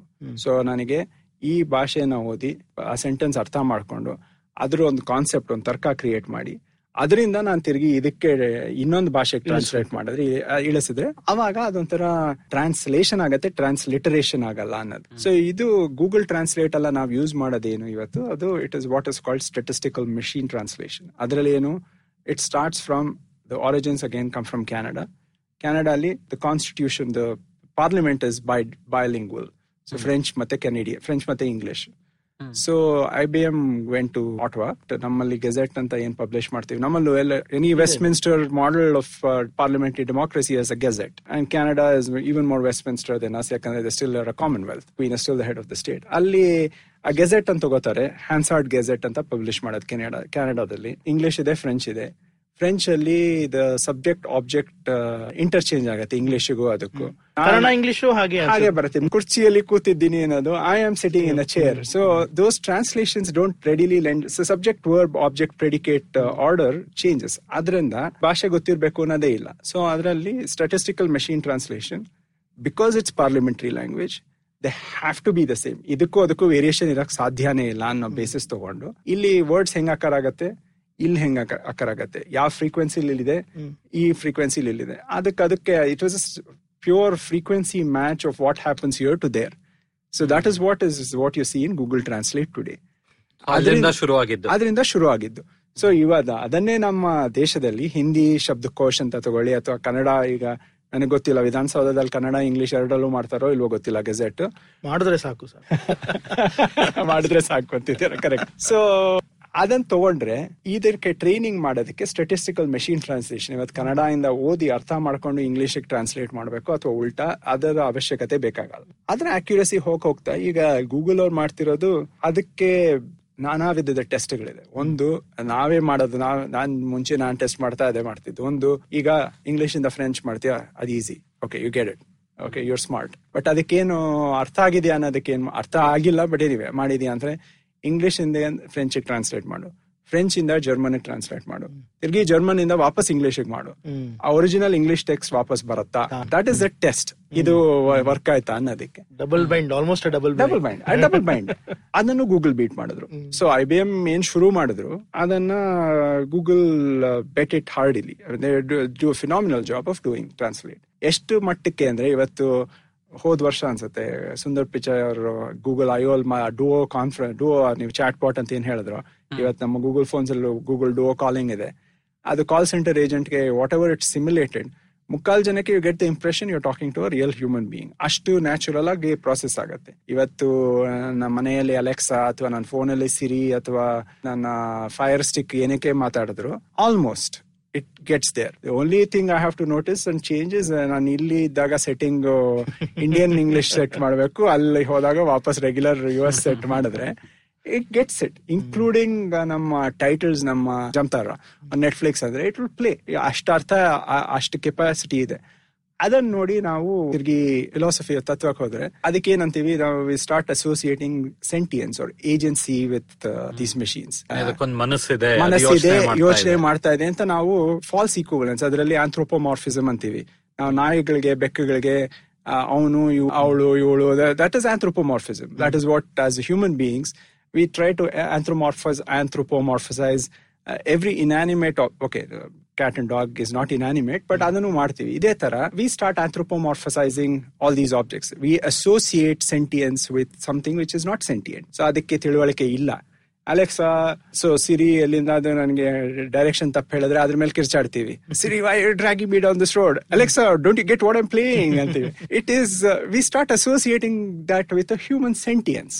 ಸೊ ದಟ್ ಇಸ್ ಪಾಸಿಬ್ಲಿ ನಮ್ಮ ಮಾನಸಿಕ ಬೆಳವಣಿಗೆಯಲ್ಲಿ ಮುಖ್ಯವಾದ ಏನ್ ಬರುತ್ತೆ ಅಂದ್ರೆ ಸೋಷಿಯಲ್ ಬಿಹೇವಿಯರ್ ಇಂದ ಕಲ್ತ್ಕೋತೀವಿ ಬಹಳಷ್ಟು. ಬೇಕಾದಷ್ಟು ಕ್ಯೂಸ್ ನಾವ್ ಏನ್ ಕಲಿತೀವಿ, ಹೆಂಗ್ ಮಾಡ್ಬೇಕು ಏನ್ ಮಾಡಬಾರ್ದು ಅನ್ನೋದು, ಅದು ಸೋಷಿಯಲ್ ಕ್ಯೂಸ್ ಇಂದ ಬರೋದು ನಮ್ಗೆ. ಈ ತರ ಯಾರು ಹೇಳಿ ಒಂದು ರೂಲ್ ಬುಕ್ ಕೊಟ್ಟು ಇದ್ ಮಾಡ್ಬೇಡ ಇದ್ ಮಾಡು ಇದ್ ಮಾಡು ಅಂತ ಹೇಳಿರಲ್ಲ. ಅದ್ ನೋಡ್ತಾ ನೋಡ್ತಾ ಏನೋ ಮಾಡಿರ್ತೀವಿ, ಅದನ್ನ ಮಾಡ್ಬೇಡ ಅಂದಿರ್ತಾರೆ. And you know carrot and stick, ಒಂದ್ ಹತ್ತು ಸಲ ಮಾಡಿದ್ರೆ ಹೊಡಿಸ್ಕೊಂಡಿರ್ತೀವಿ, ಆರ್ ವಾಟ್ ಎವರ್, ಏನೋ ಚೆನ್ನಾಗಿ ಮಾಡಿದ್ರೆ you get you get rewarded. So that's how we learn. Our social behavior, we start because that is who we are as human beings. Elladukku adhe ನಾವು ತಿಳ್ಕೊಂಡ್ಬಿಟ್ಟು we associate sentience with all these objects, especially ones that are talking. And ಬೇರೆ ಯಾರಿಗಾದ್ ಹೇಳಿದ್ರೆ ಅದು play ಮಾಡು ಅಂದ್ರೆ ಅದಕ್ಕೊಂದು ನೂರೆಂಟು debate ಇದೆ. You have no debate, they listen to you, they are meant to listen to you, they are assistants. So the moment they are very receptive to you, you start thinking they're thinking. So you associate false sentience or agency to all these inanimate objects. So that is where, again, in my opinion, I don't think it's intelligent. So ನೀವು ನಿನ್ನೆ natural language understanding and processing ಅದ್ರ ಬಗ್ಗೆನೂ difference ಹೇಳಿದ್ರಿ ಸ್ವಲ್ಪ. Understanding ಅಂದ್ರೆ ಈಗ ಕಿವಿಲ್ ಕೇಳಿದ್ದನ್ನ ಅದನ್ನ ಅರ್ಥ ಮಾಡ್ಕೊಳ್ಳೋದು ಅಂಡರ್ಸ್ಟ್ಯಾಂಡಿಂಗ್. ಸೊ ನಾವು ಅಲೆಕ್ಸಾ ಸಿರಿಯತ್ ಜೊತೆ ಮಾತಾಡಿದ್ರೆ ಅದು ನಮ್ಮ ಭಾಷೆಯನ್ನ ಅರ್ಥ ಮಾಡ್ಕೊಳ್ತಾ ಇರೋದು, ಅದು ಅಂಡರ್ಸ್ಟ್ಯಾಂಡಿಂಗ್ ನ್ಯಾಚುರಲ್ ಲ್ಯಾಂಗ್ವೇಜ್. ಅದರಲ್ಲಿ ಇವತ್ತಿನ ನ್ಯಾಚುರಲ್ ಲ್ಯಾಂಗ್ವೇಜ್ಗೂ ಸಿಂಥೆಟಿಕ್ ಲ್ಯಾಂಗ್ವೇಜ್ ಅಥವಾ ಆರ್ಟಿಫಿಷಿಯಲ್ ಲ್ಯಾಂಗ್ವೇಜ್ಗೂ ಏನ್ ವ್ಯತ್ಯಾಸ? Computer languages are synthetic languages. Programming code programming code ಒಂದು ಸ್ಪೆಸಿಫೈಡ್ ಇನ್ಸ್ಟ್ರಕ್ಷನ್ ಸೆಟ್ ಇದೆ. ನೀವು ಬೇರೆ ಯಾವ್ದೋ ತರ ಹೇಳಿದ್ರೆ ಅದಕ್ಕೆ ಅರ್ಥ ಆಗಲ್ಲ. If you write a program in C, you need to use the constructs of C language. ಅದು ಬಳಸಿದ್ರೇನೆ ಅದಕ್ಕೆ the computer will do what you ask it to do. Natural language ಅಂದ್ರೆ ನಾವು ಇವಾಗ ಮಾತಾಡ್ತಿದೀವಲ್ಲ, ಈ ತರ ಭಾಷೆನ ಅರ್ಥ ಮಾಡ್ಕೊಳ್ಳೋ ಶಕ್ತಿ. ಸೊ ಅಲೆಕ್ಸಾಗೆ ಇದಕ್ಕೆ ನಾವು ಕಂಪ್ಯೂಟರ್ ಅಲ್ಲಿ ಪ್ರೋಗ್ರಾಮ್ ಮಾಡಿ ಕೆಟಲ್ ಆನ್ ಮಾಡ್ಬೇಕು, ಅದೆಲ್ಲ ಇದೆ. ಪಾಯ್ ಆರ್ಡಿನೋ ಅಂತ ಪೀಪಲ್ ದೇ ಯೂಸ್ ದಟ್. ಅದ್ ಮಾಡಿಸ್ಬೇಕು ಅಂದ್ರೆ ಅದಕ್ಕೆ ಈ ತರನೇ ಸ್ಪೆಸಿಫಿಕ್ ಇನ್ಸ್ಟ್ರಕ್ಷನ್ ಸೆಟ್ ಇದ್ರಲ್ಲಿ ಬರೀಬೇಕು. Alexa turn my kettle on ಅಂದ್ರೆ ಮಾಡುತ್ತೆ. ಸೊ ನ್ಯಾಚುರಲ್ ಲ್ಯಾಂಗ್ವೇಜ್ ಅಂದ್ರೆ ಮೂರು ತರದ ಅಂಶ ಬರುತ್ತೆ. ಒಂದು ಬೇಸಿಕ್ ವ್ಯಾಕರಣ ಅಥವಾ syntactical understanding, syntactical or lexical depending on definitions that you call. Syntax is just the rules of a language. Idralli mm. natural language alli kannada alli ee padagalu upayogisabahudu, ee structure ide, idu this is syntax. Adralli adra artha yen gotagalla. ಇನ್ನೊಂದು layer ಏನ್ ಬರುತ್ತೆ natural language ಅಲ್ಲಿ, semantic understanding. Semantic ಅಂದ್ರೆ ಏನ್ ಹೇಳ್ತಾ ಇದೀವಿ ಅನ್ನೋದು, semantic understanding of the context. ಈಗ ಒಂದು ಸೆಂಟೆನ್ಸ್ ಅಲ್ಲಿ, ಈಗ ಒಂದು ಸೆಂಟೆನ್ಸ್ ನಾನು ಇಲ್ಲಿ ಕೂತಿದ್ದೀನಿ ಅಂದ್ರೆ there is something behind it, there is something after it. Our con- contextual understanding is a semantic understanding of the whole. If it is a paragraph, ನಾನು ಇಲ್ಲಿ ಕೂತಿದ್ದೀನಿ ಅದಕ್ಕೊಂದು ಕಾರಣ ಇದೆ, ಇದೇನೋ ಮಾತಾಡ್ತಾ ಇದ್ದೀವಿ, ಇದಾದ್ಮೇಲೆ ಏನ್ ಮಾಡ್ತೀವಿ ಅದೊಂದು ಇದೆ. It is it within a context. ಆ ಸೆಮ್ಯಾಂಟಿಕ್ಸ್ ಅರ್ಥ ಮಾಡ್ಕೊಳ್ಳೋದಕ್ಕೆ ಬರೀ ಒಂದೊಂದು ಪದ ಒಂದೊಂದು ವರ್ಡ್ ಅನ್ನು ನೋಡ್ತಾ ಹೋದ್ರೆ ಅಂಡರ್ಸ್ಟ್ಯಾಂಡಿಂಗ್ ಬರೋಲ್ಲ. ಯಾಕಂದ್ರೆ ಅದೊಂದು ಪದ ಪದವಾಗಿ ಬಿಡಿಸಿ ನೋಡಿದ್ರೆ ಅದು ಅಲ್ಲೇ say it in English you you miss the wood for the trees ಅಂದಂಗೆ ಅದೊಂದು ಚಿಕ್ಕ ಚಿಕ್ಕದಾಗಿ ನೋಡ್ತಾ ಹೋದ್ರೆ ಅದು ಪೂರ್ತಿ ಅರ್ಥ ಮರ್ತೋಗ್ಬಿಡುತ್ತೆ ಅಥವಾ ತಪ್ಪು ಹೋಗುತ್ತೆ. ಎಷ್ಟೊಂದ್ಸಲಿ there's a lot of redundancy ನಮ್ಮ ಇದರಲ್ಲಿ. What you look at which is what Shannon does in his information theory, information communicate ಮಾಡ್ತಾ there is a lot of redundancy, there is lot of words that are not required, there filler words, ಅದೆಲ್ಲ ಬಳಸ್ತೀವಿ. But it is natural, it is human. So all of that goes into semantic understanding. ಮೂರನೇದು which is very complicated is what is the intent, semiotics. ಅದು ಮನುಷ್ಯರಿಗೆ ಕಷ್ಟ. ಅವನೇನ್ ಹೇಳ್ತೇ difference between intention and action ಅನ್ನೋದು, ನಾವು ಹೇಳೋದೊಂದು ಮಾಡೋದೊಂದು ಅಂತ ಹೇಳ್ತೇವಲ್ಲ, ಅದರಲ್ಲಿ ಇಂಟೆನ್ಷನ್ ಗೊತ್ತಿರಲ್ಲ. So the intention is semiotics, that is signalling. What am I signalling by saying this is what I want. ಈಗ ಸೆಮಿಯಾಟಿಕ್ ಅಂಡರ್ಸ್ಟ್ಯಾಂಡಿಂಗ್ ತಿಳ್ಕೊಳ್ಳೋದು ಅದು ಇವತ್ತಿಗೆ I think let's put that aside. ಅದು ಯಾವುದಕ್ಕೂ lot of humans including myself ಆ capacity ಇಲ್ಲ. So so ಈ semiotics ಅಂದ್ರೆ ಇವಾಗ ನೀವು ಮೊದಲು ಹೇಳೋದ್ರಲ್ಲ, ನಾನು ಇಲ್ಲಿ ಕೂತಿದ್ದೀನಿ ಅದೇ ಸೆಂಟೆನ್ಸ್ ಹೇಳೋವಾಗ ಬೇರೆ ಯಾರೋ ಅಲ್ಲಿ ಬೇರೆ ಏನೋ ಕಾರ್ಯಕ್ರಮ ಆಗ್ತಾ ಇದೆ ಅಂತ ಹೇಳುವಾಗ ನಾನು ಇಲ್ಲೇ ಕೂತಿದ್ದೀನಿ ಅಂದ್ರೆ ನೀವ್ ಹೇಳ್ತಾ ಇರೋದು ನಾನು ಅಲ್ಲಿ ಬರಲ್ಲ. ಆ ಲೆವೆಲ್ ಅಂಡರ್ಸ್ಟ್ಯಾಂಡಿಂಗ್ ಮಷೀನ್ಗಿನ್ನೂ ಬಂದಿಲ್ಲ. ಇಲ್ಲ, ಮನುಷ್ಯರಿಗೆ ಅಲ್ವಾ. ನಾವು ಎಷ್ಟೊಂದ್ ಜನಕ್ಕೆ ನನ್ನ ತರದವ್ರಿಗೆ who who will look at it at face value ಅಲ್ವಾ. ಈಗ ಹೇಳಿದ್ ಹೇಳಿದಂಗೆ ತಿಳ್ಕೊಳ್ಳೋರಿಗೆ ನಾನು ಇಲ್ಲಿ ಕೂತಿದ್ದೀನಿ ಅಂದ್ರೆ ನಾನು I will not parse it. Parcel language ಅಲ್ಲಿ ಯೂಸ್ ಮಾಡ್ದಂಗೆ ಪಾರ್ಸ್ ಮಾಡೋದು is parse is a specific grammatical construct. ಆ ವರ್ಡ್ಸ್ ನಿಮ್ಗೆ ಹಿಟ್ ಆಯ್ತು ಅಂದ್ರೆ parsing is a method of deconstructing that language into it's constituent parts. So ನನಗೆ ಇಲ್ಲಿ ಕೂತಿರ್ತೀನಿ, people like me will not parse it. ಇದು ಭಾಷೆಯನ್ನ ಅರ್ಥ ಮಾಡಿಕೊಳ್ಳುವಿಕೆ ಬಗ್ಗೆನೆ ನ್ಯಾಚುರಲ್ ಲ್ಯಾಂಗ್ವೇಜ್ ಪ್ರೊಸೆಸಿಂಗ್ ಎಷ್ಟೋ ಪ್ರಶ್ನೆಗಳು ಎತ್ತುತ್ತಿವೆ. ಮೊನ್ನೆ ಮಾತಾಡಿದ್ವಿ ನಾವು, ಹೇಗೆ ಭಾರತೀಯ ವ್ಯಾಕರಣ ಇದಕ್ಕೆ ತುಂಬಾನೇ ಸಹಾಯ ಆಗಬಹುದು ಅಂದ್ರೆ ನೀವು ಹೀಗಾಗ್ತಾನೆ ಹೇಳಿದ್ರಿ, ಒಂದು ಪದ ಪದ ತಗೊಂಡ್ರೆ ಒಂದೊಂದು ಪದಕ್ಕೂ ಒಂದೊಂದು ಅರ್ಥ ಇದೆ, ಆದ್ರೆ ಒಂದು ಸೆಂಟೆನ್ಸ್ ತಗೊಂಡ್ರೆ ಅದಕ್ಕೆ ಒಂದು ಬೇರೆ ಸೆಂಟೆನ್ಸ್ ಉದ್ಭವ ಆಗುತ್ತೆ. ಅದು ನಮಗೆ ಅರ್ಥ ಯಾವಾಗ ಆಗುತ್ತೆ ಅನ್ನೋದ್ರ ಬಗ್ಗೆನೆ ಭಾರತೀಯ ತತ್ವಶಾಸ್ತ್ರದಲ್ಲಿ ವ್ಯಾಕರಣ ಶಾಸ್ತ್ರದಲ್ಲಿ ತುಂಬಾನೇ ಬರ್ದಿದ್ದಾರೆ. ಅದನ್ನು ಸ್ವಲ್ಪ ಏನಾದ್ರು ಯೂಸ್ ಮಾಡ್ಕೊಳ್ಳೋ ಸಾಧ್ಯತೆ ಇದೆಯಾ ಈ ಎ ಐ ಬಗ್ಗೆ? ಇವತ್ತಿಗೆ ಸೆಮಿಯಾಟಿಕ್ಸ್ ಅಲ್ಲಿ forefather, the grandfather of semiotics Ferdinand Saussure ಅಂತ, ಈಸ್ ಅ ಅವರು ಅಂಡ್ ಚಾರ್ಲ್ಸ್ ಸಮ್ ಪಿಯರ್ಸ್, ಅವ್ರ ಮಿಡಲ್ ನೇಮ್ ನಾನು ಮಾಡ್ತಾ ಇಲ್ಲ, two of the creators of the field of semiotics. ಅವರ P H D was in what is called the genitive, the absolute genitive in Sanskrit. In Sanskrit his P H D, though is a Swiss gentleman, his P H D thesis at ಸೋರ್ಬೋನ್ R wherever Lausanne was on the absolute genitive which is a case. ನಮ್ಮ ಕೇಸಲ್ಲಿ ವಿಭಕ್ತಿಗಳು ಬರುತ್ತೆ ಸಂಸ್ಕೃತದಲ್ಲಿ. So ಅದರದು first person, third person, second person ಅಂತೀವಿ. But ಎಷ್ಟು ಒಂಬತ್ತು ಸಂಸ್ಕೃತದಲ್ಲಿ ಒಂಬತ್ತು. ಅಬ್ಸಲ್ಯೂಟ್ ಜೆನಿಟಿವ್ ದ ಅಂತ ನಾವು ಇಂಗ್ಲಿಷ್ ಅಲ್ಲಿ ಏನಂತೀವಿ, ದ ಅಬ್ಸಲ್ಯೂಟ್ ಜೆನೆಟಿವ್ ಬಗ್ಗೆ ಪಿ ಎಚ್ ಡಿ ಮಾಡಿದ್ದಾರೆ ಅಂದ್ರೆ ನೀವು ತಿಳ್ಕೊಳ್ಳಿ ಅವರ ತಿಳುವಳಿಕೆ ಎಷ್ಟಿದೆ ಅಂತ. ಅವರ origins, he owes his P H D to the Bhartrihari's photo theory from India. Of course ನಮ್ಮಲ್ಲಿ there is a lot of contest about who this Bhartrihari really was. There is a mythological Bhartrihari was Vikramaditya's brother who has Vairagya Shatakam. And then there is this Bhartṛhari was supposed to be in Alwar in uh, Rajasthan. I mean, like with everything in India, it is a layered uh, story. In uh, Chomsky anta en heladvi, the innate structure. Chomsky's PhD thesis also was to Bhartṛhari. So that's how influential it is. Aa haledanna nav martubittidivi. And if we go back, aa semiotics alli enide adanna tilidu better understanding of how words are composed, how uh, sentences, words, words against the sentences are created what is the intent what is the meaning ಆ ಪಾರ್ಸಿಂಗ್ಗೆ ಇವತ್ತಿಗೆ western world ಅಲ್ಲೇ semiotics in natural language understanding ಬಂದಿಲ್ಲ. When semiotics itself in the western world owes to India, ನಾವೇ ಅದನ್ನು ಬಳಸಿಕೊಂಡು semiotics ಮಾಡಬಹುದು. ಭಾರತೀಯ ಭಾಷೆಗಳಿಗಂತೂ ಖಂಡಿತ ಮಾಡಬಹುದು, ಖಂಡಿತವಾಗ್ಲೂ ಮಾಡಬಹುದು. ನಾವ್ ಯಾವಾಗ ಇದ್ರಲ್ಲಿ ಮುಳುಗೋಗ್ತೀವಲ್ವಾ, ಓ ನಾಸಾ ಅವ್ರು ಯಾರೋ ಹೇಳಿದ್ದಾರೆ ಸಂಸ್ಕೃತ ಕಂಪ್ಯೂಟರ್ ಪ್ರೋಗ್ರಾಮಿಂಗ್ ಗೆ ಐಡಿಯಲ್ ಆಗಿದೆ, ಆ ಒಂದು ಕಥೆ ಒಂದು ಮೂವತ್ ನಲ್ವತ್ತು ವರ್ಷದಿಂದ ನಡೀತಾ ಇದೆ. ಇವಾಗ ಇದನ್ನ brilliant book by this gentleman called R L Kashyap who studies this Sanskrit ಅಂತ ಇವತ್ತೇನ್ ತಿಳಿದಿದ್ದೀವಿ ಅದು ಇಟ್ಸ್ ನಾಟ್ ವೇದಿಕ್ ಸಾನ್ಸ್ಕ್ರಿಟ್. ವೇದಿಕ್ ಸಾನ್ಸ್ಕ್ರಿಟ್ ಅಲ್ಲಿ ಇರೋದು ಅವ್ರು ತಿಳಿದಿರೋದು there is always a metaphysical meaning. And this the reason why I respect this gentleman, ನನ್ನ ಬಯಸ್ಸಿಂದಾನೇ ಹೇಳ್ತಿರೋದು, ಅವರು is also mathematician from Harvard who is also an Indic scholar who recites the Vedas. I mean, you go on YouTube, he must be eighty plus ಅನ್ಸುತ್ತೆ. ಅರವಿಂದೋ ಕಶ್ಯಪ್ ಹೌದು, ಅಲ್ಲಿ ಜಯನಗರದಲ್ಲೇ ಇದೆಯಲ್ಲ ಅವರದು semiotic analysis of the Vedic Sanskrit. So you would take a very common phrase that you would go in the Vedic Sanskrit that is ಘೃತಸ್ಯ ಧಾರಾ ಅಭಿಚಾಕಶೀಮಿ which is ghee flows copiously when you are eating. Based on a linguistic semiotic analysis, this is math, this is not statistical machine translation anta en Google en balastidare ivatte anta heladnalla, aa tara translation balasi ivaru R L Kashyap anavaru ಇವತ್ತಿಗೆ ಅದರ ಅರ್ಥ ತಾತ್ವಿಕ ಅರ್ಥ ಏನು ಅಂದ್ರೆ it is not the corporeal ಅಂದ್ರೆ physical being of ghee and satiation and everything it is about the absolute consciousness ಅಂತ. That is from an analysis of the other words in the whole corpus. So ಆ semiotics ಅಂತ ಹೇಳಿದ್ರೆ you use the tools, statistical machine analysis ತಗೊಳ್ಳಿ, statistical machine translation tools ತಗೊಳ್ಳಿ, but you apply it on a whole corpus.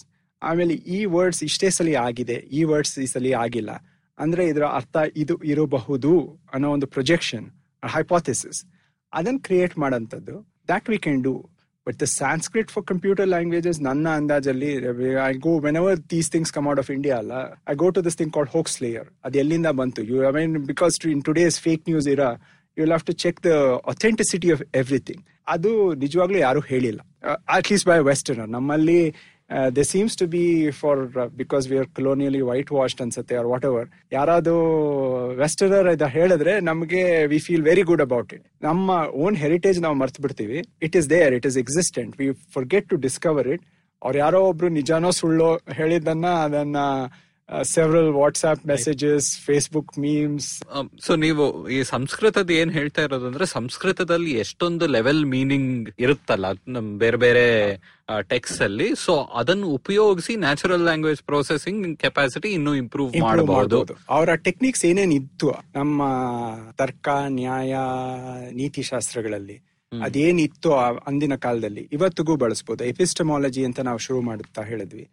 Epistemology ನನಗೆ ಇದರ date ಗೊತ್ತಿಲ್ಲ, at least ಇಂದು two hundred or hundred A D ಅಲ್ಲಿ ಎಪಿಸ್ಟಮಾ Indian epistemological thought which is nyayas and pramanas which are in Kumarila Bhatta was one of the four most Mimamsakas, Uttara Mimamsa and Purva Mimamsas.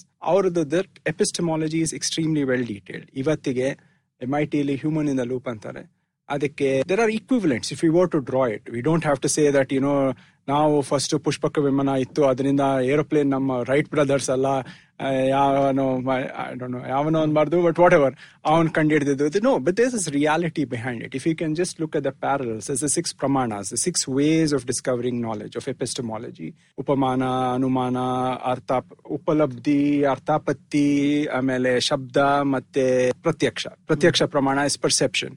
Anupalabdhis which is things which you don't see today. With ಇವತ್ತು ನಿಮ್ಮ ಲಾ ಅಲ್ಲೇ ಹೇಳ್ತೀರಿ absence of evidence is not evidence of absence. This form of knowledge or epistemology is about inferring absence or inferring the negation. Mm. So when you have such sophisticated means of epistemology, bari learning onde ivattu technical implementation of learning nodidre saldu, how do we learn how we learn, mm. which is epistemology, which is the philosophy, adanna nodta hodre ಅದರಲ್ಲಿ ನಮ್ಮ at least ಎರಡು ಸಾವಿರ ವರ್ಷ if not five thousand years since the I V C Indus valley civilisation ಬಿಟ್ಬಿಡಿ, at least two thousand years old ಅದಿದೆ, ಆ history ಇದೆ, ಆ ಗ್ರಂಥಗಳಿವೆ. ಅದನ್ನು ಅರ್ಥ ಮಾಡಿಕೊಂಡು ಅದನ್ನು ಆ ಟೆಕ್ನಿಕ್ಸನ್ನು ಆಫ್ ಎಪಿಸ್ಟಮಾಲಜಿ, ನಥಿಂಗ್ ಎಲ್ಸ್, ಇನ್ನೇನು ಬೇಕಿಲ್ಲ, how do we learn how we learn ಅದರಲ್ಲಿ ಬಳಸ್ಕೊಂಡು ಹೋದ್ರೆ I think there is a lot of the advancement in A I can be definitely. ಯಾಕಂದ್ರೆ ಅವತ್ತಿನ ಕಾಲದಲ್ಲಿ ನನಗೆ ಡೇಟ್ಸ್ ಗೊತ್ತಿಲ್ಲ, whenever Kumarila Bhatta was it is at least in the two hundred and fifty two hundred and twenty AD. So ಆ ಕಾಲದಲ್ಲಿ ಇದೆಲ್ಲ ಇತ್ತು ಅಂದರೆ the thinking about thinking it is meta learning, it is not just learning, it is meta learning. Computational learning ಅಂತ ನಾವೇನಂತೀವಿ ಬಹಳ ಸಲಿ ಸಲೀಸಾಗಿ ಹೇಳ್ಬೋದು, ಬಟ್ ಅದು ಹೆಂಗೆ ತಿಳ್ಕೊತು ಆ ಲಾಜಿಕ್ ಆ ತರ್ಕ ಅದು ಅದು that is that is the basis. ಅದು ಇಲ್ಲ ಅಂದ್ರೆ everything that follows is just what you would see in venture valley world today of A I for this, A I for that, that moves, this moves. So that is law ಬಗ್ಗೆನೂ A I in law and ಜಸ್ಟಿಸ್ನೂ ನೀವು ಸ್ವಲ್ಪ interest start ಮಾಡಿದೀರಾ ಅಂತ ಹೇಳಿದ್ರಿ, ಅದ್ರ ಬಗ್ಗೆನೂ ಸ್ವಲ್ಪ ಸಂಕ್ಷಿಪ್ತವಾಗಿ ಹೇಳ್ಬೋದಾ? ನಾನ್ ಮಾಡಿದ್ದು ಲಾದು ಹೇಳ್ತೀನಿ, ಮೆಡಿಸಿನ್ ಹೇಳ್ಬಿಡ್ತೀನಿ, because that is that is what I have done all my life. Medicine ಅಂದ್ರೆ ಹೆಲ್ತ್ ಇದ್ದು. ಸೊ ಇದರಲ್ಲಿ ಎರಡು ತರ ನಾವು ಮಾಡ್ತಿರೋ ಕ್ಯಾನ್ಸರ್ ಸೆಲ್ಸ್ ಸೆಲ್ಸ್ ಅಲ್ಲಿ ಅದರಲ್ಲಿ ಇವತ್ತಿಗೆ ನಾನು ಅದು ಯಾಕೆ ಹೇಳಿದೆ ಅಂದ್ರೆ ಅವಾಗ ನಾವು ಹೇಳಿದ್ವಿ radiologist radiologist will be taken away ಅಂತ, that is the promise of A I ಅಂತಾರೆ. ಬಟ್ ಅದು ತುಂಬಾ ಸೂಪರ್ಫಿಷಿಯಲ್ ಆಗುತ್ತೆ. ಆ ಬಯಾಲಜಿ ಸಿಸ್ಟಮ್ ಬಯಾಲಜಿ ನೋಡಲ್ಲ. ಸಿಸ್ಟಮ್ ಬಯಾಲಜಿಲಿ ನೋಡಿದ್ರೆ ಪೂರ್ತಿ ಒಂದು ಲೆವೆಲ್ ಅಲ್ಲಿ ಕ್ಯಾನ್ಸರ್ ಅಂತ ಒಂದೇ ತಗೊಂಡ್ರೆ ಅದರಲ್ಲಿ in general ecology population evolutionary dynamics ಅಂತ ಮ್ಯಾಥಮೆಟಿಕಲ್ ಸೆಟ್ ಆಫ್ ಈಕ್ವೇಶನ್ಸ್, ಅದರಲ್ಲಿ ಒಂದು ಕಾಡಲ್ಲಿ ಇಷ್ಟು ಜಿಂಕೆಗಳಿದ್ರೆ ಇಷ್ಟು ಚಿರತೆಗಳಿರುತ್ತೆ, that is a balance, that is an ecological balance that gets created. And the set of equations that describe it is what is called population evolutionary dynamics. ಇದು ಈ predator prey models predator prey models ಅಲ್ಲಿ ನೋಡಿದ್ರೆ so ಅದನ್ನೇ cancer cells ಅನ್ನು model ಮಾಡೋದು. ಹೋದ ವರ್ಷದ Nobel price in physiology was for an application of the predator prey models in cancer cells, in tumour cells, because ಅದರ ತತ್ವ ಏನು ಅಂದ್ರೆ cancer tumour by itself is not going to kill you, ಅದು metastasis, ಅದು spread ಯಾವಾಗ ಆಗತ್ತೆ. ಅದರಲ್ಲಿ ನಾವು ನೋಡ್ತಿರೋದು ಏನು ಅಂದ್ರೆ ಕ್ಯಾನ್ಸರ್ ಸೆಲ್ಸ್ ಅಲ್ಲಿ ಅದೊಂದು ಜಾಗದಲ್ಲಿ ಜಾಮ್ ಆಗತ್ತೆ, ಆ ಒಂದು ಟ್ಯೂಮರ್ ಅಲ್ಲಿ ಅದ್ಯಾವುದೋ ಪೊಸಿಷನ್ ಅಲ್ಲಿ, ಅದು ಫಿಸಿಕ್ಸ್, ಅದು ಅದು ಮ್ಯಾಥಮೆಟಿಕ್ಸ್ ಅಂತಾನು ಹೇಳಕ್ಕಾಗಲ್ಲ. ಫಿಸಿಕ್ಸ್ ಅಲ್ಲಿ ಆ ಸ್ಟೇಟ್ ಟ್ರಾನ್ಸಿಷನ್ ಆಗುತ್ತೆ. ಈಗ ಗ್ಲಾಸ್ ತಗೊಂಡ್ರೆ, ಗಾಜನ್ ತಗೊಂಡ್ರೆ, that is in between a solid and a liquid. At some point of time the Brownian motion in liquids becomes rigid and becomes a solid, and in between something somewhere is glass. ಇದನ್ನ cancer cells ಅಲ್ಲಿ epithelial mesenchymal transition ಅಂತಾರೆ, E M T. Is an epithelial mesenchymal cells transition from one form to another. ಆ jamming ನಮ್ಮ ರಸ್ತೆಯಲ್ಲಿ ಹೆಂಗೆ jam ಆಗುತ್ತೋ, ಎಲ್ಲೋ ಒಂದು bottle neck ಇದೆ, ಆ ಬಾಟಲ್ ನೆಕ್ ಅನ್ನು ಒಡೆದು ಸಿಗ್ನಲ್ಲೇ ಇರ್ಬೋದು, ಅಥವಾ ಒಂದು ರೋಡ್ ಅಗಲ ಇದ್ದು ಸಡನ್ ಆಗಿ ನ್ಯಾರೋ ಆಗಂತ ಜಾಗದಲ್ಲಿ there is a ecology behind it. ಆ ಮ್ಯಾಥಮೆಟಿಕ್ಸ್ ಅನ್ನು ಮಾಡೆಲ್ ಮಾಡೋದು ಹೆಂಗೆ ಅಂತ. So this is again part of the whole thesis. ನಾವ್ ಏನ್ ಹೇಳ್ತಿರೋದು ಅಂದ್ರೆ it is very easy to say A I is very easy to say radiologist will be out of business in twenty twenty or twenty two whatever year they said. But ಅದ್ರ ಕೆಳಗಡೆ ಎಷ್ಟು ಕೆಲಸ ನಡಿಬೇಕಾಗಿದೆ, ಎಷ್ಟು ನಡೀತಾ ಇದೆ, and where it can have real impact. Whether ನಮ್ಮ very conscious I'm sitting in area where they are talking about public policy. Public policy inform ಮಾಡಬೇಕು ಅಂದ್ರೆ ಸೈನ್ಸ್ ಅಂಡ್ ಡೆವಲಪ್ಮೆಂಟ್ ಅಲ್ಲಿ, ಸೈನ್ಸ್ ಅಂಡ್ ರಿಸರ್ಚ್ ಡೆವಲಪ್ಮೆಂಟ್ ಅಲ್ಲಿ ಎಲ್ಲಿಗೆ ಇರೋ ಇರೋ ಅಷ್ಟು research dollar sorry research ರೂಪಾಯಿ ಎಲ್ಲಿಗೆ ಡಿಪ್ಲಾಯ್ ಆದ್ರೆ it is more value for the money, where it has a real impact. ನಿನ್ನೆ ಇವ್ರಿಗೆ ಹೇಳ್ತಾ ಇದ್ದೆ, ಇವತ್ತಿಗೆ ನಮ್ಮ ದೇಶದಲ್ಲಿ ಕಾರ್ಡಿಯಾಕ್ ಡಿಸೀಸಸ್ ಅಲ್ಲಿ ಬಯೋಮಾರ್ಕರ್ ಯಾವ್ದಕ್ಕೆ ನನಗೆ ಹಾರ್ಟ್ ಅಟ್ಯಾಕ್ ಬಂದಿದೆ ಇಲ್ಲ ಅನ್ನೋದಕ್ಕೆ ನಮ್ಮ ದೇಶದ್ದು ಇಂಡಿಯನ್ ಹೆಲ್ತ್ ಮಾರ್ಕರ್ ಇಲ್ಲ. We all use, all the cardiologists in India use a Framingham heart study, which is the longest running longitudinal study, which mm. is for a U S population. Framingham is in a suburb of Boston. So Framingham alli ಎಪ್ಪತ್ತು varshana ಎಂಬತ್ತು varshada hinde inda continuous agi nadita ide, a cohort tagondidare. Alli enenu bio ee ee manushanige ee tara idre biomarker risk anta idella avanige avaga intervention madbeku, stent hakbeku, athwa bypass madbeku, athwa transplant madbeku, adeneenu idiyo ಆ base line ಇರೋದು ಅಲ್ಲಿಂದ ಬಂದಿದೆ. ಇವತ್ತುವರೆಗೂ ನಮ್ಮ ದೇಶದಲ್ಲಿ ಫ್ರೇಮಿಂಗ್ಹ್ಯಾಮ್ heart ಸ್ಟಡಿಗೆ ಈಕ್ವಿವಲೆಂಟು Indian ಪಾಪ್ಯುಲೇಷನ್ಗೆ, ನಮ್ಮ ದೇಶದ ಜನರಿಗೆ, ನಮ್ಮ ಜೆನೆಟಿಕ್ಸ್ಗೆ, ನಮ್ಮ ಎನ್ವೈರನ್ಮೆಂಟ್ಗೆ ನಮಗೆ ಯಾವ ಕಾರಣದಿಂದ ಹಾರ್ಟ್ ರಿಸ್ಕ್ ಬರುತ್ತೆ ಅನ್ನೋದು ಇಲ್ಲ. ಅದನ್ನೇ ಯೂಸ್ ಮಾಡ್ತಿದೀವಿ, ಅದನ್ನೇ ಇವತ್ತಿಗೂ ಯೂಸ್ ಮಾಡ್ತಿದೀವಿ. Any cardiologist in India you will use the exact same marker. And ನಮ್ಮ ದೇಶದಲ್ಲಿ ಕಾರ್ಡಿಯಾಲಜಿ ಪ್ರಾಬ್ಲಮ್ಸ್ ಮತ್ತೆ ಶುಗರ್ ಪ್ರಾಬ್ಲಮ್ಸ್ ಎಷ್ಟು ಜಾಸ್ತಿ ಜಾಸ್ತಿ ಇದೆ, ಏನ್ ಅದ್ರದೇನ್ ಜೆನೆಟಿಕ್ ರೀಸನ್. ನಮ್ಮಲ್ಲಿ ಗವರ್ಮೆಂಟ್ ಫಸ್ಟ್ ಇದನ್ನ ಪ್ರಯಾರಿಟಿ ತಗೊಂಡು ಫಂಡ್ ಮಾಡಬಹುದು. ಇದೊಂದು ಪಬ್ಲಿಕ್ ಗುಡ್ ತರ ಅಲ್ವಾ, ಪಬ್ಲಿಕ್ ಗುಡ್. ಇದು ಮಾಡಿದ್ರೆ ಎಲ್ಲಾ ಡಾಕ್ಟರ್ಸ್ಗೂ ಬೆನಿಫಿಟ್ ಆಗುತ್ತೆ, ಎಲ್ಲಾ ಮೆಡಿಕಲ್ ಕೇರ್ಗೂ ಬೆನಿಫಿಟ್ ಆಗುತ್ತೆ. ಯಾಕಂದ್ರೆ ಇದು ಪ್ರೈವೇಟ್ ಬಿಡೋಕ್ಕಾಗಲ್ಲ ಅಲ್ವಾ, ಇದು ಸರ್ಕಾರ ಸರ್ಕಾರ ಮಾಡ್ಬೇಕು. ಒಂದು ಸರ್ಕಾರ ಮಾಡದಿದ್ರು ಏನು ಒಂದು ರೆಗ್ಯುಲೇಷನ್ ಇರಬೇಕು. ನಮ್ಮಲ್ಲಿ ಏನ್ ಮಾಡಿದೆ, ಅಮೆರಿಕಾದಲ್ಲಿ ಎಫ್ ಡಿ ಎ ಅಂತ ಒಂದಿದೆ. It is a very powerful organisation which regulates everything that gets done. ಈಗ ನಾನೇ ಏನಾದ್ರು ರಿಲೀಸ್ ಮಾಡಬೇಕು ಅಂದ್ರೆ ಅದಕ್ಕೆ even something a small interventional radiological device is about five to ten million dollars, so many approvals, and it has a pathway. ide illa antilla illi sorry to say this adellara release madabodu. F D A ತುಂಬಾನೇ ಮುಖ್ಯ, ಯಾಕಂದ್ರೆ ಇಂಡಿಯಾಗೂ ಏನಾದರೂ ಬರಬೇಕಂದ್ರೆ F D A stamp ಇದ್ರೆ stamp ಇದ್ರೆ ಇಲ್ಲಿ stamp ಹಾಕ್ಬಿಡ್ತಾರೆ. So ಸರ್ಕಾರ ಅದಕ್ಕೆ ದುಡ್ಡು ಕೊಡಬೇಕು ಅನ್ನೋದು ಒಂದೇ ಅಲ್ಲ, ಅದನ್ನ ಪೊಲೀಸು ಮಾಡಬೇಕಲ್ಲ. ರೆಗ್ಯುಲೇಟ್ ಮಾಡದಿದ್ರೆ ಪ್ರೈವೇಟ್ಗೆ ಬಿಟ್ರೆ ಪ್ರೈವೇಟ್ ಮಾಡಬಹುದು, ರಿಸರ್ಚ್ ಮಾಡಬಹುದು, ಬಟ್ ಒಂದು ಗೈಡ್ ಲೈನ್ಸ್, ಒಂದು ಸ್ಟ್ಯಾಂಡರ್ಡ್ಸ್ ಅಂತ ಒಂದು ಇಟ್ರೆ ಅದನ್ನ ಎನ್ಫೋರ್ಸ್ಮೆಂಟ್ ಏನಿದೆಯೋ ಅದನ್ನ ಸರ್ಕಾರ ಸರ್ಕಾರ ಅಥವಾ public public policy should do. ಯಾಕಂದ್ರೆ ಅದನ್ನ ಪ್ರೈವೇಟ್ ಅಲ್ಲಿ ಬಿಟ್ರೆ ನಮ್ಮ ಹಳೆ ಬೆಂಗಳೂರು ನನಗೆ ಗೊತ್ತು, ಜಯನಗರ ಬಸವನಗುಡಿ ನಾವು ಹುಟ್ಟಿ ಬೆಳೆದಿದ್ದು ಹೆಂಗಿದೆ, ಆ ಕಡೆ B T M Koramangala completely private ಆಗಿದ್ದು. ಅವೆರಡಕ್ಕೂ ವ್ಯತ್ಯಾಸ. ಬಿ ಡಿ ಎ ಎಲ್ಲರೂ ಬೈತಾರೆ, ಸರ್ಕಾರ ಬೈತಾರೆ, what is B D A planned Bangalore versus non B D A planned Bangalore ವ್ಯತ್ಯಾಸ ಹೋದ್ರೆ ಅಲ್ಲಿರೋರ್ಗೆ ಗೊತ್ತಾಗತ್ತೆ. So government has its role. So research ಅಲ್ಲದೊಂದು, ಇನ್ನೊಂದು ಮೆಡಿಕಲ್ ಬಿಟ್ ಲಾ ಅಂತ ಹೇಳಿದ್ರೆ ಅದೇ ವೆರಿ ಕೋಇನ್ಸಿಡೆಂಟ್. ನನಗೂ ಲಾಗೋ ಏನೋ ನಂಗೆ ಟ್ರೈನಿಂಗ್ ಕೂಡ ಇಲ್ಲ. ಹೇಳ್ದಂಗೆ ಜಸ್ಟಿಸ್ ವೆಂಕಟಾಚಲ ಅವರು ವೆರಿ ಸೋಷಿಯಲ್ ಕಾನ್ವರ್ಸೇಷನ್ ಅಲ್ಲಿ ಮಾತಾಡಿದ್ರೆ, is a very very very very very well informed gentlemen. ಆದ್ರಿಂದ ಅವರು ನಾವೇನ್ ಮಾಡ್ತಿದೀವಿ ನೋಡಿದ್ರಿಂದ then he said why don't you look at this because we look at decision making in computational models of decision making. ಅದನ್ನ ನೋಡ್ತಾ ಬಂದ್ರೆ ತಿರ್ಗಿ goes back to the philosophy, ಅದ ತರ್ಕ, ಅದ ಎಪಿಸ್ಟಮಾಲಜಿ. ಇವತ್ತಿನ ಎ ಐ ಅಲ್ಲಿ ಲಾಗೆ ಅಥವಾ ಜುಡಿಷಿಯರಿಗೆ ಸ್ಪೆಸಿಫಿಕ್ ಆಗಿ ಇವತ್ತಿನ ಲೇಟೆಸ್ಟ್ ಅಡ್ವಾನ್ಸಸ್ ಏನ್ ಕರಿತೀವಿ deep learning or artificial neural networks ಅದಲ್ಲ. ಅದು ನಮ್ಮ ಸ್ಟ್ಯಾಟಿಸ್ಟಿಕ್ಸ್ ಅಲ್ಲಿ ಹೇಳೋದಾದ್ರೆ what they call prosecutors fallacy. ಅದು ಒನ್ ಸೈಡೆಡ್.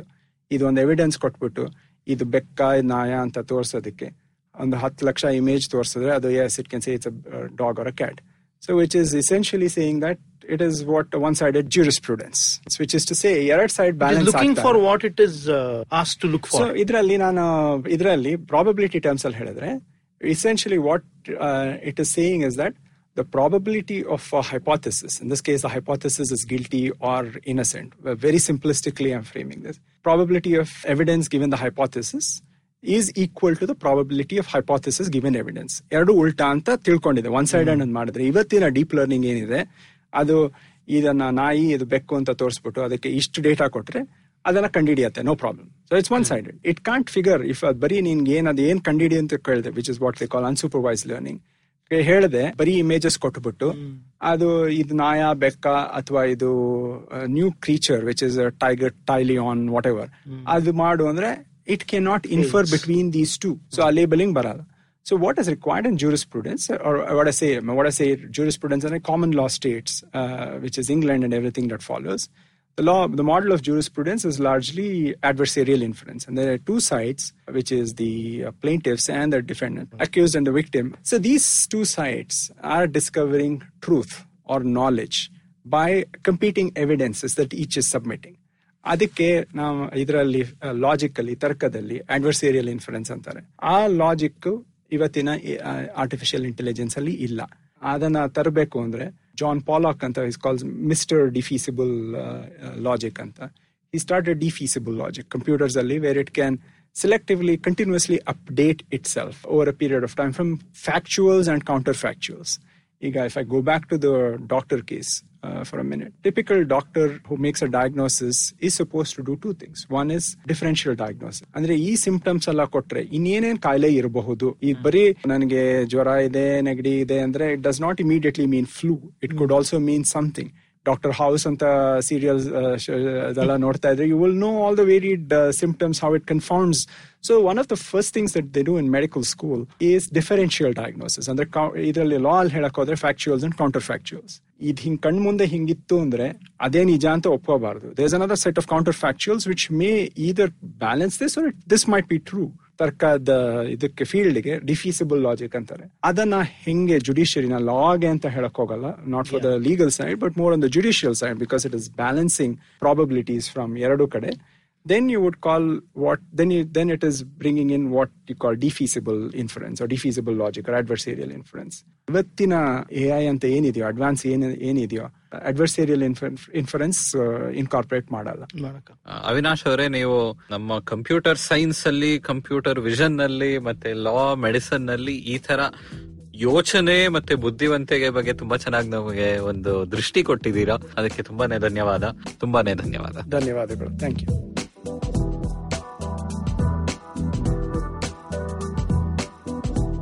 ಇವತ್ತಿನ ಎಪಿಸೋಡ್ ಇಷ್ಟ ಆಯ್ತಾ? ಹೊಸ ಎಪಿಸೋಡ್ ಕೇಳೋದಿಕ್ಕೆ I V M podcast app ಅಥವಾ ಇನ್ ಯಾವುದಾದ್ರೂ ಪಾಡ್ಕಾಸ್ಟ್ ಆಪ್ ಡೌನ್ಲೋಡ್ ಮಾಡಿ ತಲೆ ಹರಟೆ ಕನ್ನಡ ಪಾಡ್ಕಾಸ್ಟ್ಗೆ ಸಬ್ಸ್ಕ್ರೈಬ್ ಮಾಡಿ. ನಾವು ಫೇಸ್ಬುಕ್, ಟ್ವಿಟರ್, ಇನ್ಸ್ಟಾಗ್ರಾಮ್ ಎಲ್ಲಾ ಕಡೆ ಇದ್ದೀವಿ. ಫಾಲೋ ಮಾಡಿ at Harate pod, H A R A T E P O D. ಇನ್ನೂ ಏನಾದರೂ ಹಂಚ್ಕೋಬೇಕಾಗಿದ್ರೆ ಇಮೇಲ್ ಕಳಿಸಿ Harate pod at Gmail dot com. ನಮ್ಮ ಈ ಕನ್ನಡದ ಹೊಸ ಪಾಡ್ಕಾಸ್ಟ್ ಬಗ್ಗೆ ಎಲ್ಲರಿಗೂ ತಿಳಿಸಿ. ಅಣ್ಣ, ತಮ್ಮ, ಅಕ್ಕ, ತಂಗಿ, ಅಂಕಲ್, ಆಂಟಿ, ಮನೆಯಲ್ಲಿರೋ ಟಾಮಿ, ಊರಲ್ಲಿರೋ ಫ್ರೆಂಡ್ಸು ಎಲ್ಲರಿಗೂ ಹೇಳಿ. ಮುಂದಿನ ವಾರ ಮತ್ತೆ ಭೇಟಿಯಾಗೋಣ. ಧನ್ಯವಾದ.